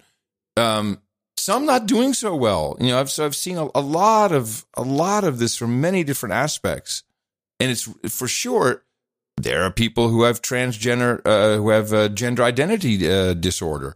Um, uh, Ali Jade is uh, the official uh, tranny of the No Agenda show. She's very specific to explain uh, her path, and uh, and it's that that's it has almost no bearing on what's happening today. It is not responsible. And it's the same. I feel the same way about critical race theory that you don't take, and and and there's some parallels there because remember the abolitionists. Remember uh Kevy, Yes. um, the abolitionist. Yeah. how he went off to school and then he came back in the classroom and he wasn't literally teaching critical race theory, but he was teaching from that lens. Mm-hmm. I think these teachers are the same way. They went off to school. Yep. They sat in these gender study classes. They get this certain lens that they, that they see through, uh, and then they come and want to uh, shape their children with it. And that makes me think of a Li- Melissa Harris Perry. Uh, Good prime prime the chil- example. Yes. Right. That your children don't belong to you. you they belong to us. And I, I'll finalize what I'm saying on, on this point is at the end of the day, the depopulation people win. Because if you cut off a guy, uh, a boy's genitalia, or you ruin a a female, a young female child's uh, hormones and reproductive uh, organs through uh, it's depopulation. chemical- Absolutely. Right. I have the Melissa Paris, uh, Perry, uh, Harris Perry clip from uh, Let's go. Let's go and get to it. 2010. We have never invested as much in public education as we should have because we've always had kind of a private notion of children. Your kid is yours and totally your responsibility. We haven't had a very collective notion of these are our children. So part of it is we have to break through our kind of private idea that kids belong to their parents or kids belong to their families and recognize that kids belong to whole communities. Once it's everybody's responsibility and not just the households, then we start making better investments. And again, that's 12 years ago. Yeah. And at the same time, we had Obama, and this is why I said Obama, uh, uh, uh, Brown Jackson is Obama's pick because he was pushing this when he got in. He put in Arne Arne Duncan, and Arne Duncan yeah, before right. before he got before he got in, he was trying to start a safe gay school in Chicago. You're right. Proposal to establish a gay friendly Chicago public high school has been in the news, and late today, the plan was reportedly pulled off the table by the Chicago Board of Education. It was to have been voted on tomorrow. The school would have been called Social Justice Solidarity High and now appears dead, at least for this year. Is the high school still needed to protect kids who are bullied because of their sexual orientation, or would it create a different kind of stigma? Joining us to talk about the proposal are Katie Hogan, a design team member for the proposed school and chair of the English department at the existing Social Justice High School. And Katie, uh, beginning with you, obviously the first question is what happened today? I think that you need concrete examples, you need good practitioners, and in order to do that, you need a space where educators can grow, receive training, and spread that out across the system. That's what Social Justice High School has done with social justice teaching. And since we have a model that works, let's replicate it in 2010 and continue the fight. It's not over. So your expectation is to resubmit this proposal next year? Absolutely. We're going to resubmit it stronger. We've gotten full support from Arne Duncan. Again, this is not the Chicago Public Schools saying we don't want this to go through. This is our design team wanting to make sure that we have the number one team. proposal next year and that this school will open um, with a great reputation and great expectations and more community um, involvement than ever before. I get a little mad at myself when I hear this. There's so many things that happen when we're focused on other news that also needs to be deconstructed, deconstructed, like the headline. And you know that there's stuff going like, you know, the the slap heard around the world. You know there was so much stuff that happened in that week that we just didn't catch that's gonna pop up as, sooner or later. Just yeah, something just bugs me. It's good to go back. And I have a luxury of going down one rabbit hole at a time. I mean, you and saying John have to uh Right. cover so many topics. Yeah. You know, for the for the product you all create. And I'm able to just kind of look at one rabbit hole and there's a lot of stuff going on right now I don't have any clue about like the New York shooting or the Sacramento shooting and those kind of Yeah, things. it's like yeah. because I'm folk laser laser like focused on on one thing. So I mean that's that's the good one two punch of no agenda and Moe Factz. Is like uh you guys keep us abreast on all the things that's kind of going on, and I can eat. I'm saying I can go down in depth with uh with uh what's going on here. But as you see, 2010, Yeah. you know Arne Duncan, and and another name that pops up that was an Obama point appointee was Kevin Jennings, and this is his message to send a strong um uh send a strong message. Principals are the CEO of their school, and the tone they set dictates everything else. When teachers were asked what they needed to make schools safer, the number one thing they said they needed was a clear policy. The number two thing was a supportive principal or superintendent. Principals need to communicate at the beginning of the school year to everyone in the school parents, kids, staff that bullying simply is not going to be tolerated. And like any other important message, that needs to be reinforced repeatedly over the course of the year. If principals show leadership, if they use their voice, and if they stand behind teachers who intervene when bullying occurs, we're going to see much greater action by staff. We're going to see students stepping up to the plate and intervening and being upstanders rather than bystanders, and we're going to see bullying decrease. If principals are silent, what they are saying to kids who are getting bullied is, Your suffering is not important to me. And what they're saying to staff is this is something I don't really care that much about. Your silence is not neutrality. So, principals, you have an important role to play, and I urge you to take the role you, that you've been given as a leader and use it for good.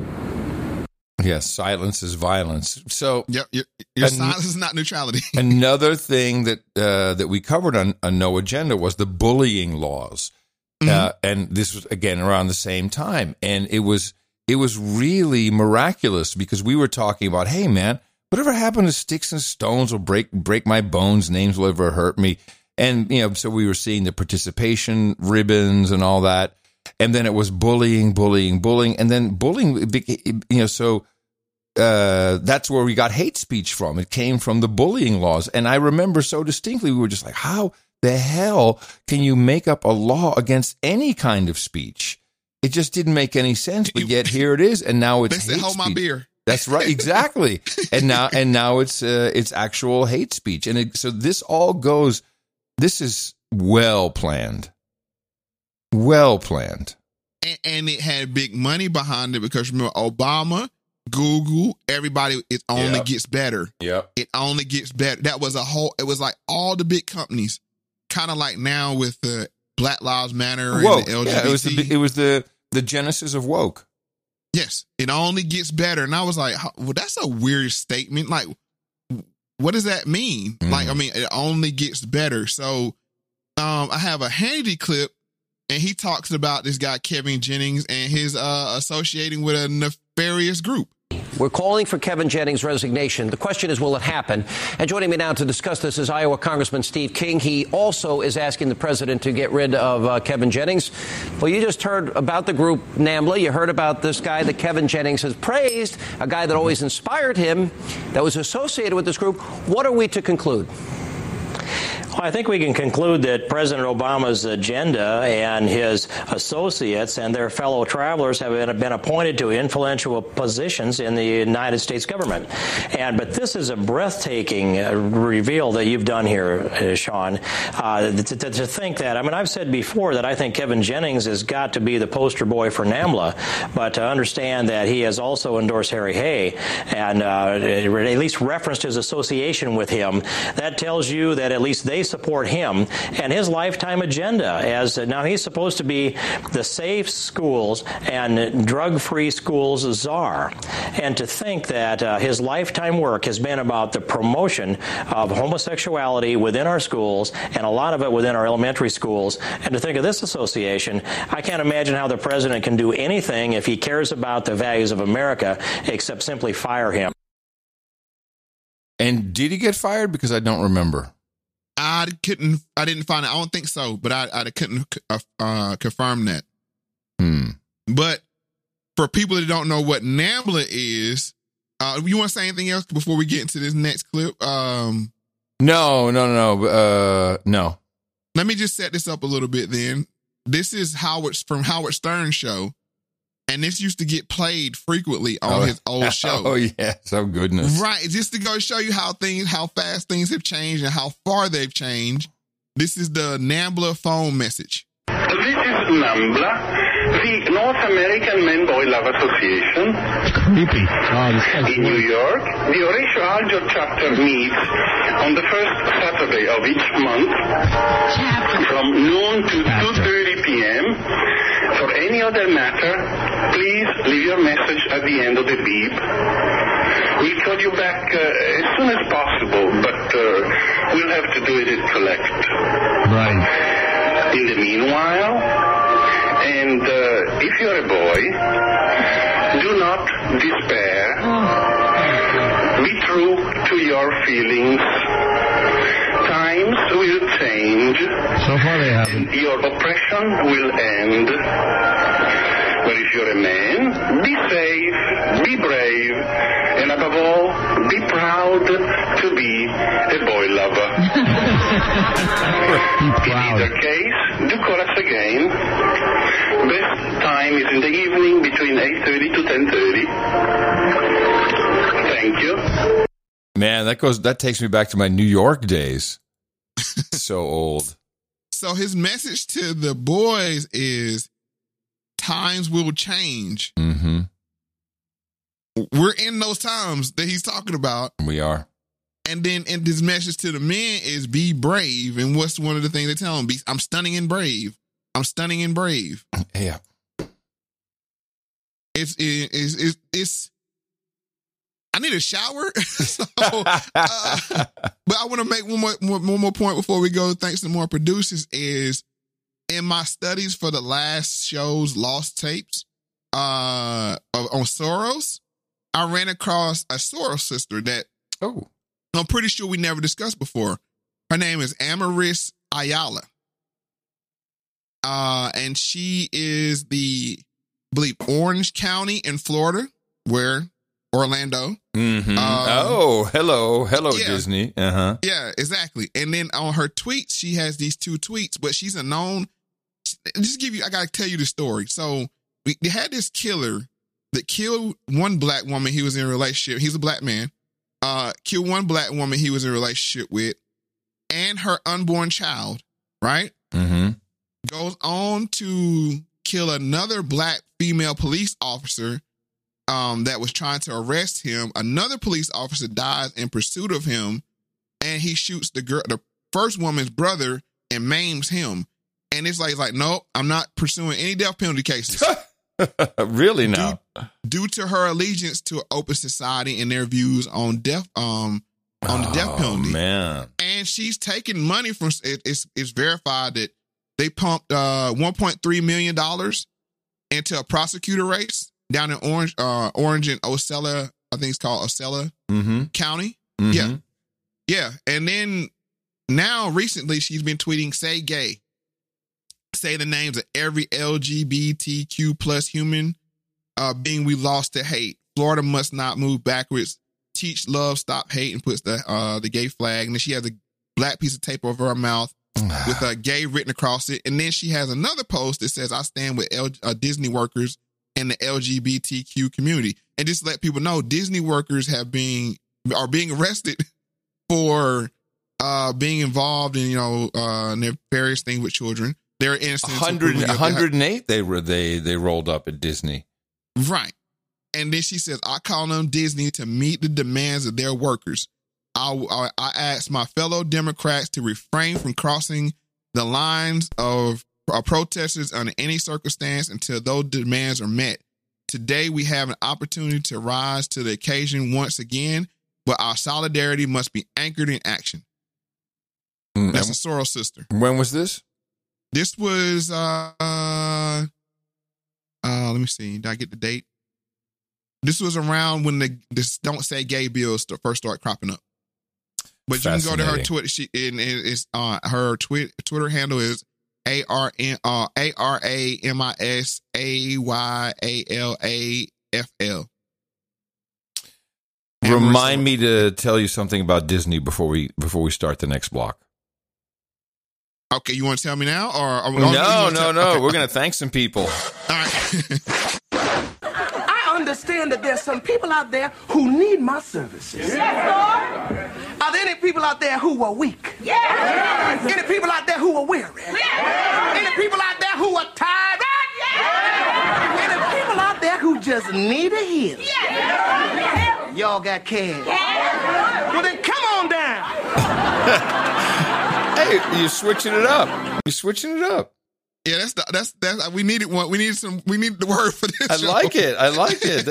Yeah, Lonnie, nice. I like that a lot. Thank you. Uh, okay, just want to thank uh, a couple more people who supported us uh, with uh, with some nice uh, value donations.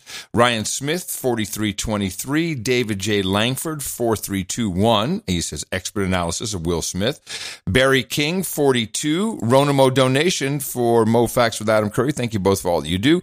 Hit my brother and friend in the mouth, so the Facts fam is growing. Blackjack donation to you both. Oh, that's the 42. Got it.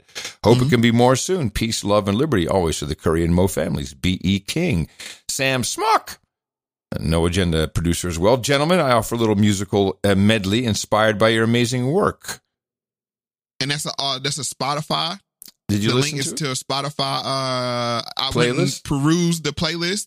There, are of course, thirty three songs, uh, and it's, and it's a nice mix of uh, Moe Factz and No Agenda songs. So it, it's it's uh very inter- interesting mix. Really? Okay, hold on a second. Let me just put this in the show notes. Uh, it's going to be a big ass show notes today.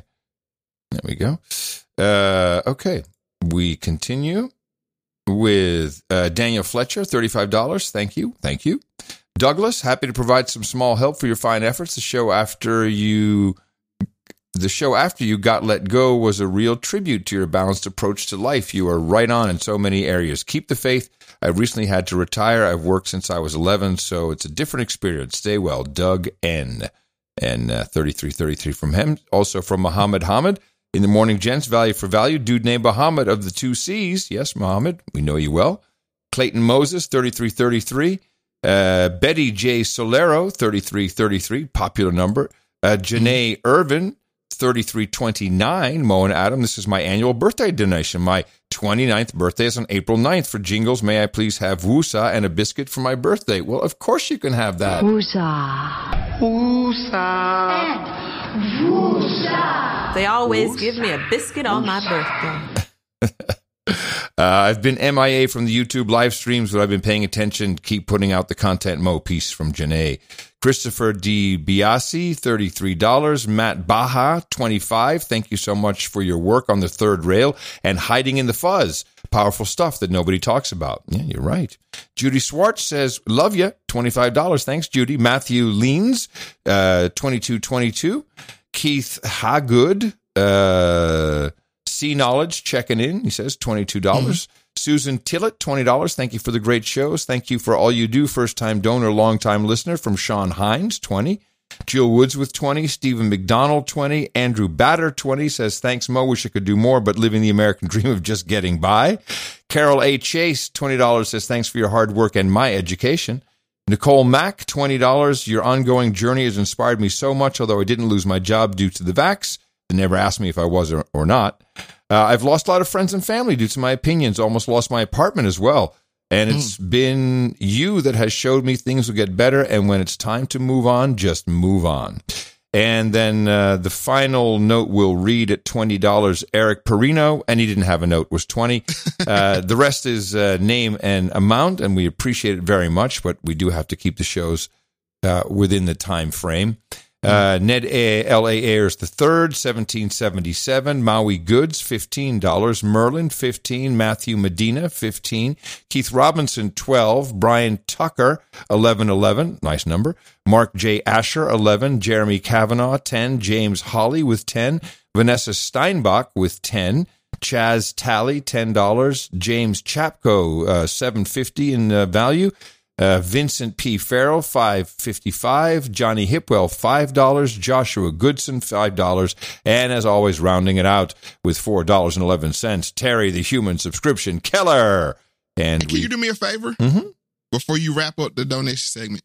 Can we give uh, John C. a biscuit? Of course. For his, They always- uh, for his John- 70th birthday. You bet. They always give me a biscuit on my birthday. I'm sure he'll appreciate that. It's a birthday, 70 year old biscuit. Yes. and that's it. Uh, those are all of our supporters, and uh, you should consider supporting the show as well. Look at the work that is going into this. Look at what you're learning from it.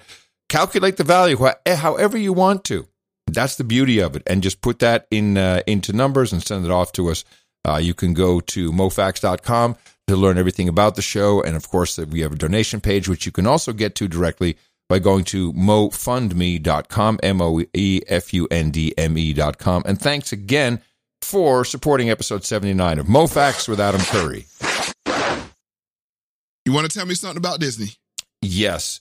Uh, Disney, if anyone's interested, and I, I'll see if I can find it um, for the show notes, but it, it's so disturbing I don't even want to do it. They have been in the child sexualization business from almost day one.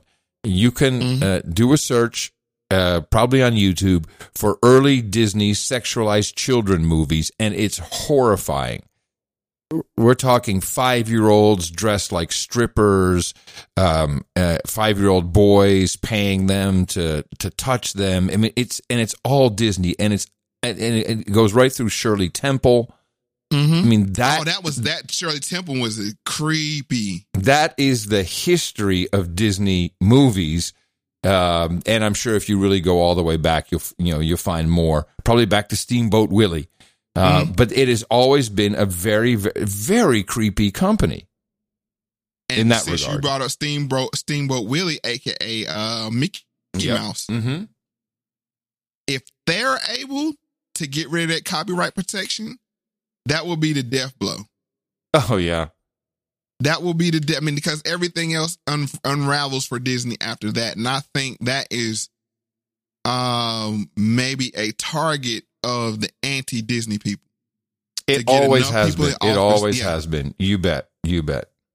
So, uh, because that also frees Florida. Because what you want is you being- you want China to get a hold of uh, to be able to do all the Disney stuff. Because first of all, Oh, they're nuts about them. it, and they'll and they'll crush Disney. Yep. I might be selling the Mickey Mouse T-shirts. Hell yeah.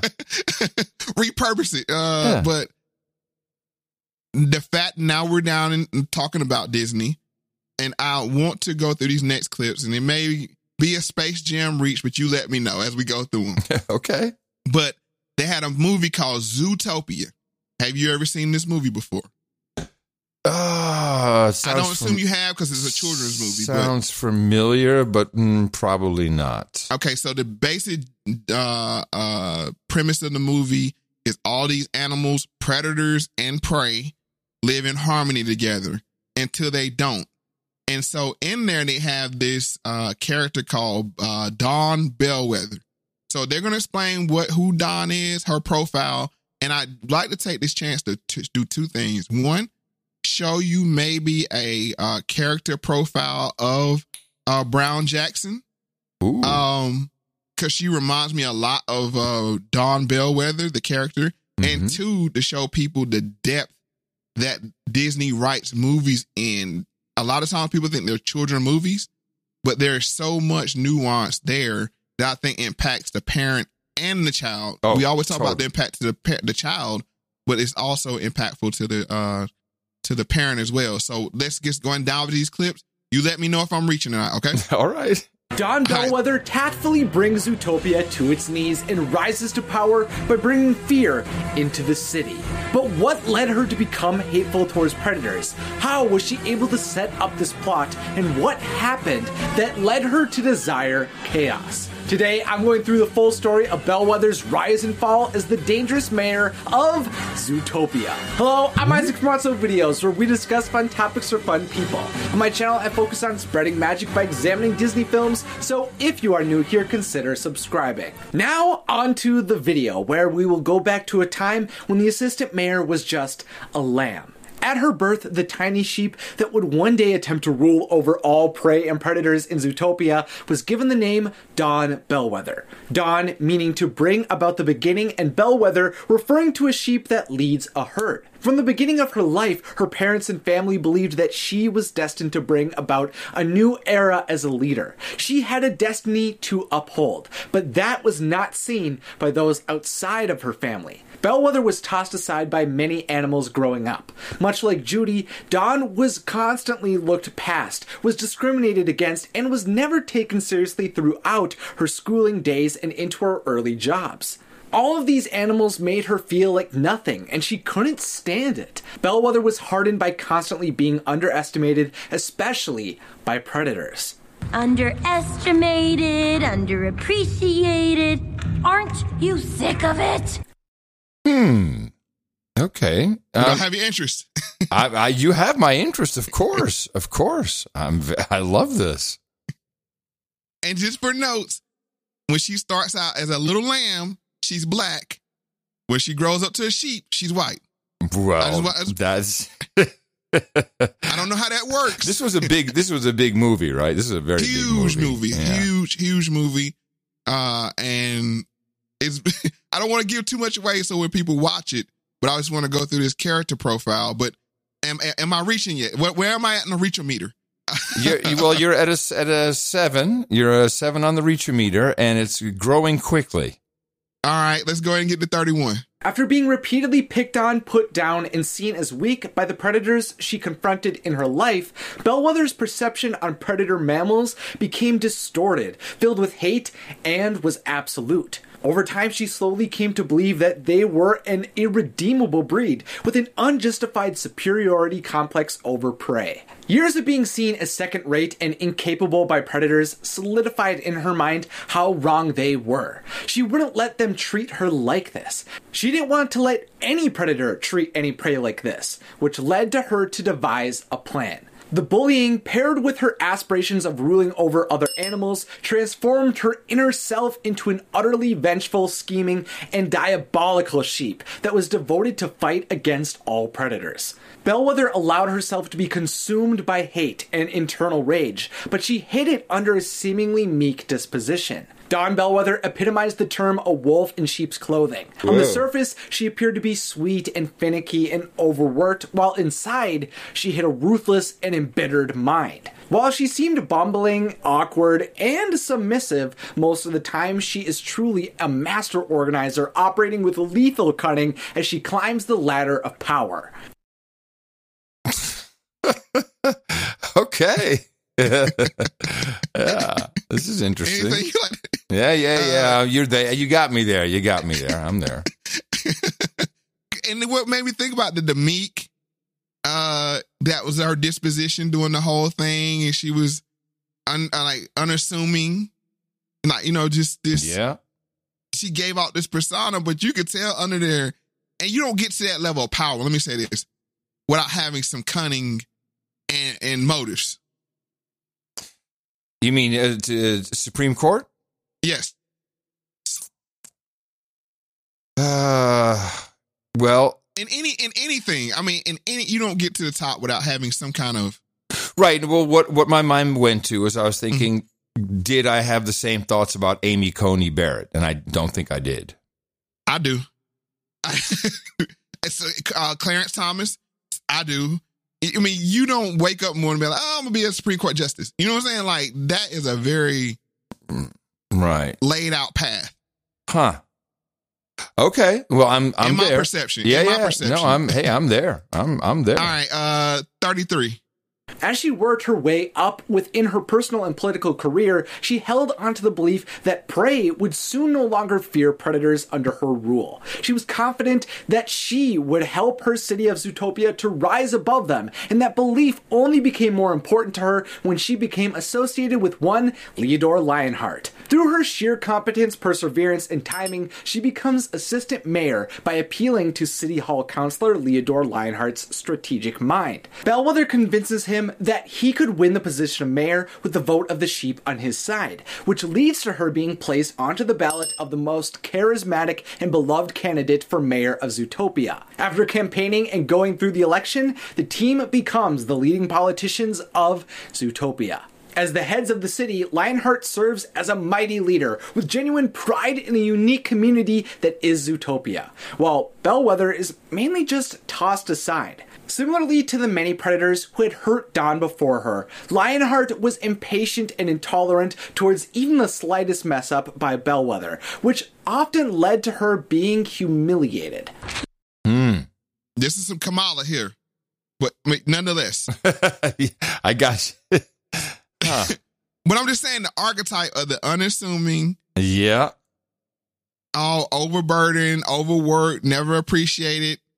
We're going to teach those See- predators one day. See see Cory Booker's uh, monologue. Right. That, that, that's, that's exactly right. And then the other lady is like, oh, uh, yeah, it's exactly right. Uh, two things about Ketanji. Uh-huh. Uh, one, she was born and raised in Florida. Wait, I was waiting on that. also, the name Ketanji is interesting. Mhm. It's actually from, I think it's from Hindu.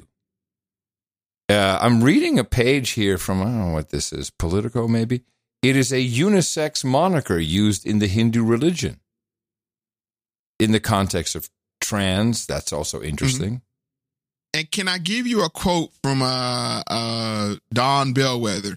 She's talking to Judy, and Judy was a female cop that was also prey, not a predator. That's how they split it up, predator and prey. But they Mhm. somehow they figured out where the predators wouldn't eat the prey. But that wasn't good enough.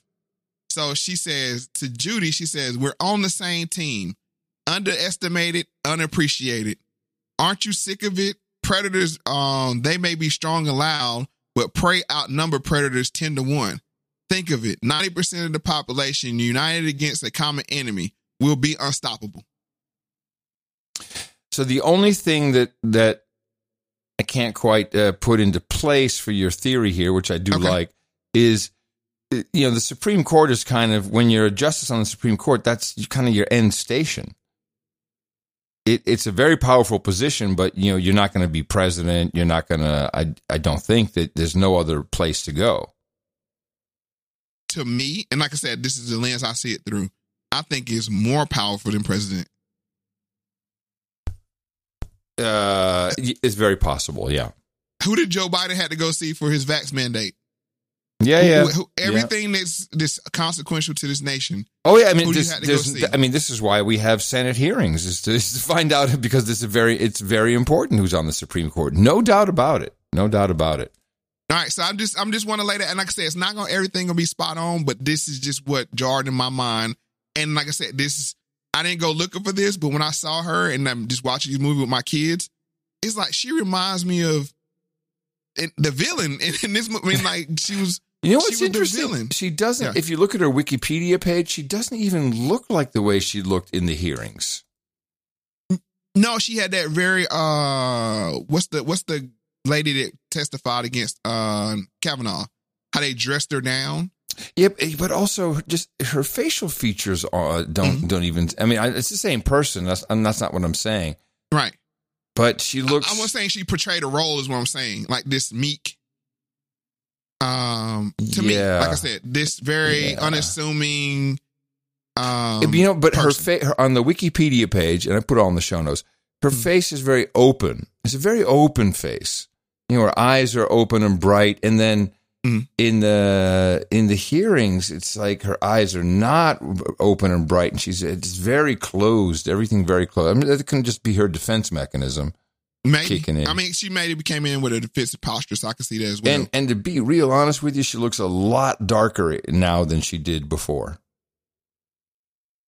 that may be by I Kamala did it. I mean, so she did Kamala definitely darkened up. You think when so? she was uh oh definitely. Really now? Definitely. Really? Is it's that noticeable. Yeah, it's very it's very noticeable. When Is that a was- thing? Is that just- especially when she was running for president? is that just her going under the UV I'll say lamp? this is a thing. I'll say this is a thing. Uh, with the whole colorism thing that we talked about in many yeah, episodes, yeah, yeah. and then with the whole Crown Act, there's this certain thing now amongst this sisterhood that the darker and more natural you are, that's how you fit in. Ah. It's just got, it's like, it's like fitting in, and so even the fairer skinned women have to go a little darker. And you just and you just do that by exposure to sunlight or UV light or tanning bed. or makeup. I mean, you could do Yeah. makeup as well. Yeah. Um, but I'm just telling you that I've noticed this. Even the anchors notice. Even the anchors. I mean, Melissa Harris Perry lost her job to who? yeah. You know what I'm saying? To, Yeah. You know, so it's it's out with the old. And then if you are, and I'm just telling you, we as we do like as, you're saying, an executive review. It's not personal review, but if you're n- not dark, then you have to have like a little sass to you. Like, see your uh uh, uh what's your what's your girl's name? Um, Rye, Angela Rye. No, Notice Oh, she my has goodness. that little. She's a fair skinned woman, but she has that sass to her. Right. You know, so and I mean they, they do the same thing with the guys. You can't be too masculine. You know what I'm saying? You have to if you're a masculine man, you have to wear these like light pastel colors or like the straight hand effect. You know what I'm saying? He can't be, Ah, yeah, he can't yeah, yeah. embrace his masculine. Right, right, So, right. so I'm just saying like all of what's going on is shaping the appearances of the of the news broadcasters and and public figures they're putting in front of us. and sadly, providing example for young people. Yes. Because it does shape it. Hmm. Yeah, I of course guess- it does. I guess we can go and get into 33. I think that's where Yep, we stopped. that's 32. Yep. Okay. As mayor, Lionheart had a single goal to ensure all mammals were given a chance to live their dreams, which led to the popular phrase in Zootopia anyone can be anything. To implement this goal, Lionheart enacted the Mammal Inclusion Initiative, an act which provided all animals with high ranking opportunities to ensure equality among the predator and prey citizens. Of course, though, who implemented the grand majority of these pieces of legislation? Bellwether, and she despised creating positive programs for a predator who kept her under his paw. Even though Assistant Mayor Bellwether remained a sweet sheep with a little voice and a lot of wool, she despised her place under the foot of the praised Mayor Lionheart. Over time, Bellwether had developed a disdain towards predators like larger than life Lionheart and their treatment towards prey mammals. Especially now that she was able to witness Lionheart's rise through the popularity of inclusion while subsequently putting her down, she felt more than ever that prey needed to reign supreme, and predators should be shown for what they were worthless, cruel, and bloodthirsty. She committed to taking the power from predators and specifically Lionheart himself. To Bellwether, majority ruled, and in Zootopia, it was true that the prey population drastically outnumbered the predators 10 to 1. Prey would soon see what predators were to her, and they could finally be unified in their hate to allow them to revise the city's social structure. She would attack and manipulate the fear of those who had a mistrust of predators to enact her rule. With her ascent within her grasp, Prey would finally rule over one of the largest mammalian cities in the world. Wow, man. Disney is the Antichrist. That's a Disney movie. yeah. And it's it's so interesting to see how there's been so many calls for changing Disney movies specifically because, you know, Snow White or uh, Cinderella, they give, don't, they're not the, the, the right role models for little girls. And yeah, this is, I mean, as, as a parent, as both of us as parents, you know, there's been tons of, of cartoons and, and children's programming throughout the ages that always have a, typically a, a, cool little it used to be just a fun joke for the parents you know the kids wouldn't get and the parents would all be laughing in the movie theater. Um but uh yeah there's no doubt that disney has really really been doing a lot of indoctrinating and i have an example of the parent being indoctrinated 34 baby is gay I yeah this is him he's gay I called up my dad and I said, hey, guess what? Your grandson, gay. Gay, gay, gay. My dad says, you can't just say that your baby is gay before he gets a chance to tell us he's gay. And I go, whoa, whoa, whoa, whoa, whoa, whoa. Straight people do it all the time. Little baby boy is born. Oh, he's gonna be a heartbreaker. Little baby girl is born. Oh, you better lock her up when she turns 16. Clearly, people want their children to be straight. Well, my son is gay. Gay. Oh, that's just a, a there's trauma there. She's rebelling against her parents. She's no, no, no. Her father. Her father. I'm sorry, specifically. Which is the predator. Yeah. Going back to the movie. Yeah. The patriarchy is the predator. Yeah and you see it play out. I call my dad. Yeah. And yeah. told him your grandson is gay. Gay, gay, gay, gay, gay. I finally got something I can hurt you with. Exactly. Well, Moe, I, I I'm delighted with all I've learned today. Also, just a little bit depressed, just a little bit. But this stuff is coming out into the open, man. That's the good thing about it is people are talking about it. And again, no judgment from me on whatever you want to be. You, and I think exactly the same on that. You're an adult, knock yourself out. But the way this is being positioned and the way um, the government and government resources like schooling want to take charge of your children and just mm-hmm. predetermine this, and the whole enabling of society with the with pharmaceutical and, and just the whole uh, healthcare industry uh, politicians, media. Whew, that's a that's a big movement, man. There's a lot to slow down. But the way you do it is turn off your subscriptions if you don't agree with it. Don't give it screen time if you don't agree with it.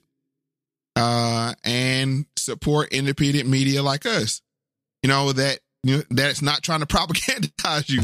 Uh, and, and like I said, the only, the only issue I have is when you come at kids. Let kids be kids. Yeah. And you saw what I've done. I took my kids out of school and and went the homeschool option. Uh, I limit what they watch. Um, I monitor what they watch. Uh, so, um, that's all you can do. Moe, thank you so much once again for this episode, and and I love that there's all kinds of teases in here for future things, and for setting my head my head straight about what is actually going on here, because now I too can pay attention to the uh, the pizza playbook. It's in play and it's activated, and uh, it's gonna. I think we're gonna need some popcorn to go with our pizza playbook. it's gonna be Well- very interesting. You're welcome. And as I always say, pay attention to everything and the truth will reveal itself. Alvin Morton for Lifestyle News. Our top story for tonight is child abuse and the effects it has on the family structure. Film at 11.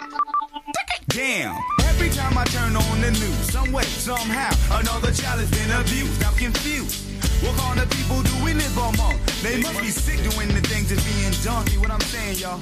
Young children being raped and battered, all they falling victim to the rat-a-tat-chatter.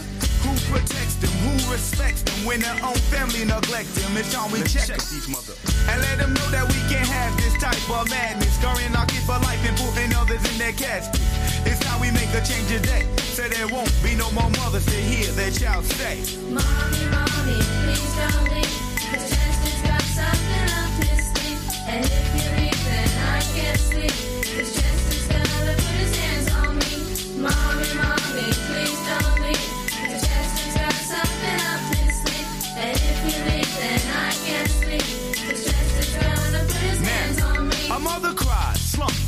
Dead body. A teenage girl in the corner screams.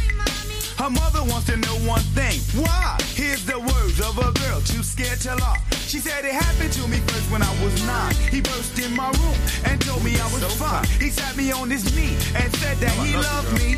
And in these dirty, strange ways, he touched me. That night you worked late at Macy's. Mommy, I prayed that you would come home and save me. Cause he did these things, these nasty things to me, mom. These things, these nasty things. And I thought I would die from the pain. It was crazy, the young girl explained. When he was through with me, he looked down and said, You tell anyone, your mom and you, you're dead. She feared for their lives, so she stayed quiet. Five years of being raped and being silent. 1,825 days she suffered from a man who said, I do this because I love you. Now she's 14, can't take no more. And she knew he kept a gun in his dresser drawer. So she guarded, she saw him, she cocked it. She said, I hate you, Uncle Chester, that's why I gotta stop it. Who protects our children perhaps touch a feeling. Now, what kind of world do we live in when you abuse our children? Mommy, mommy.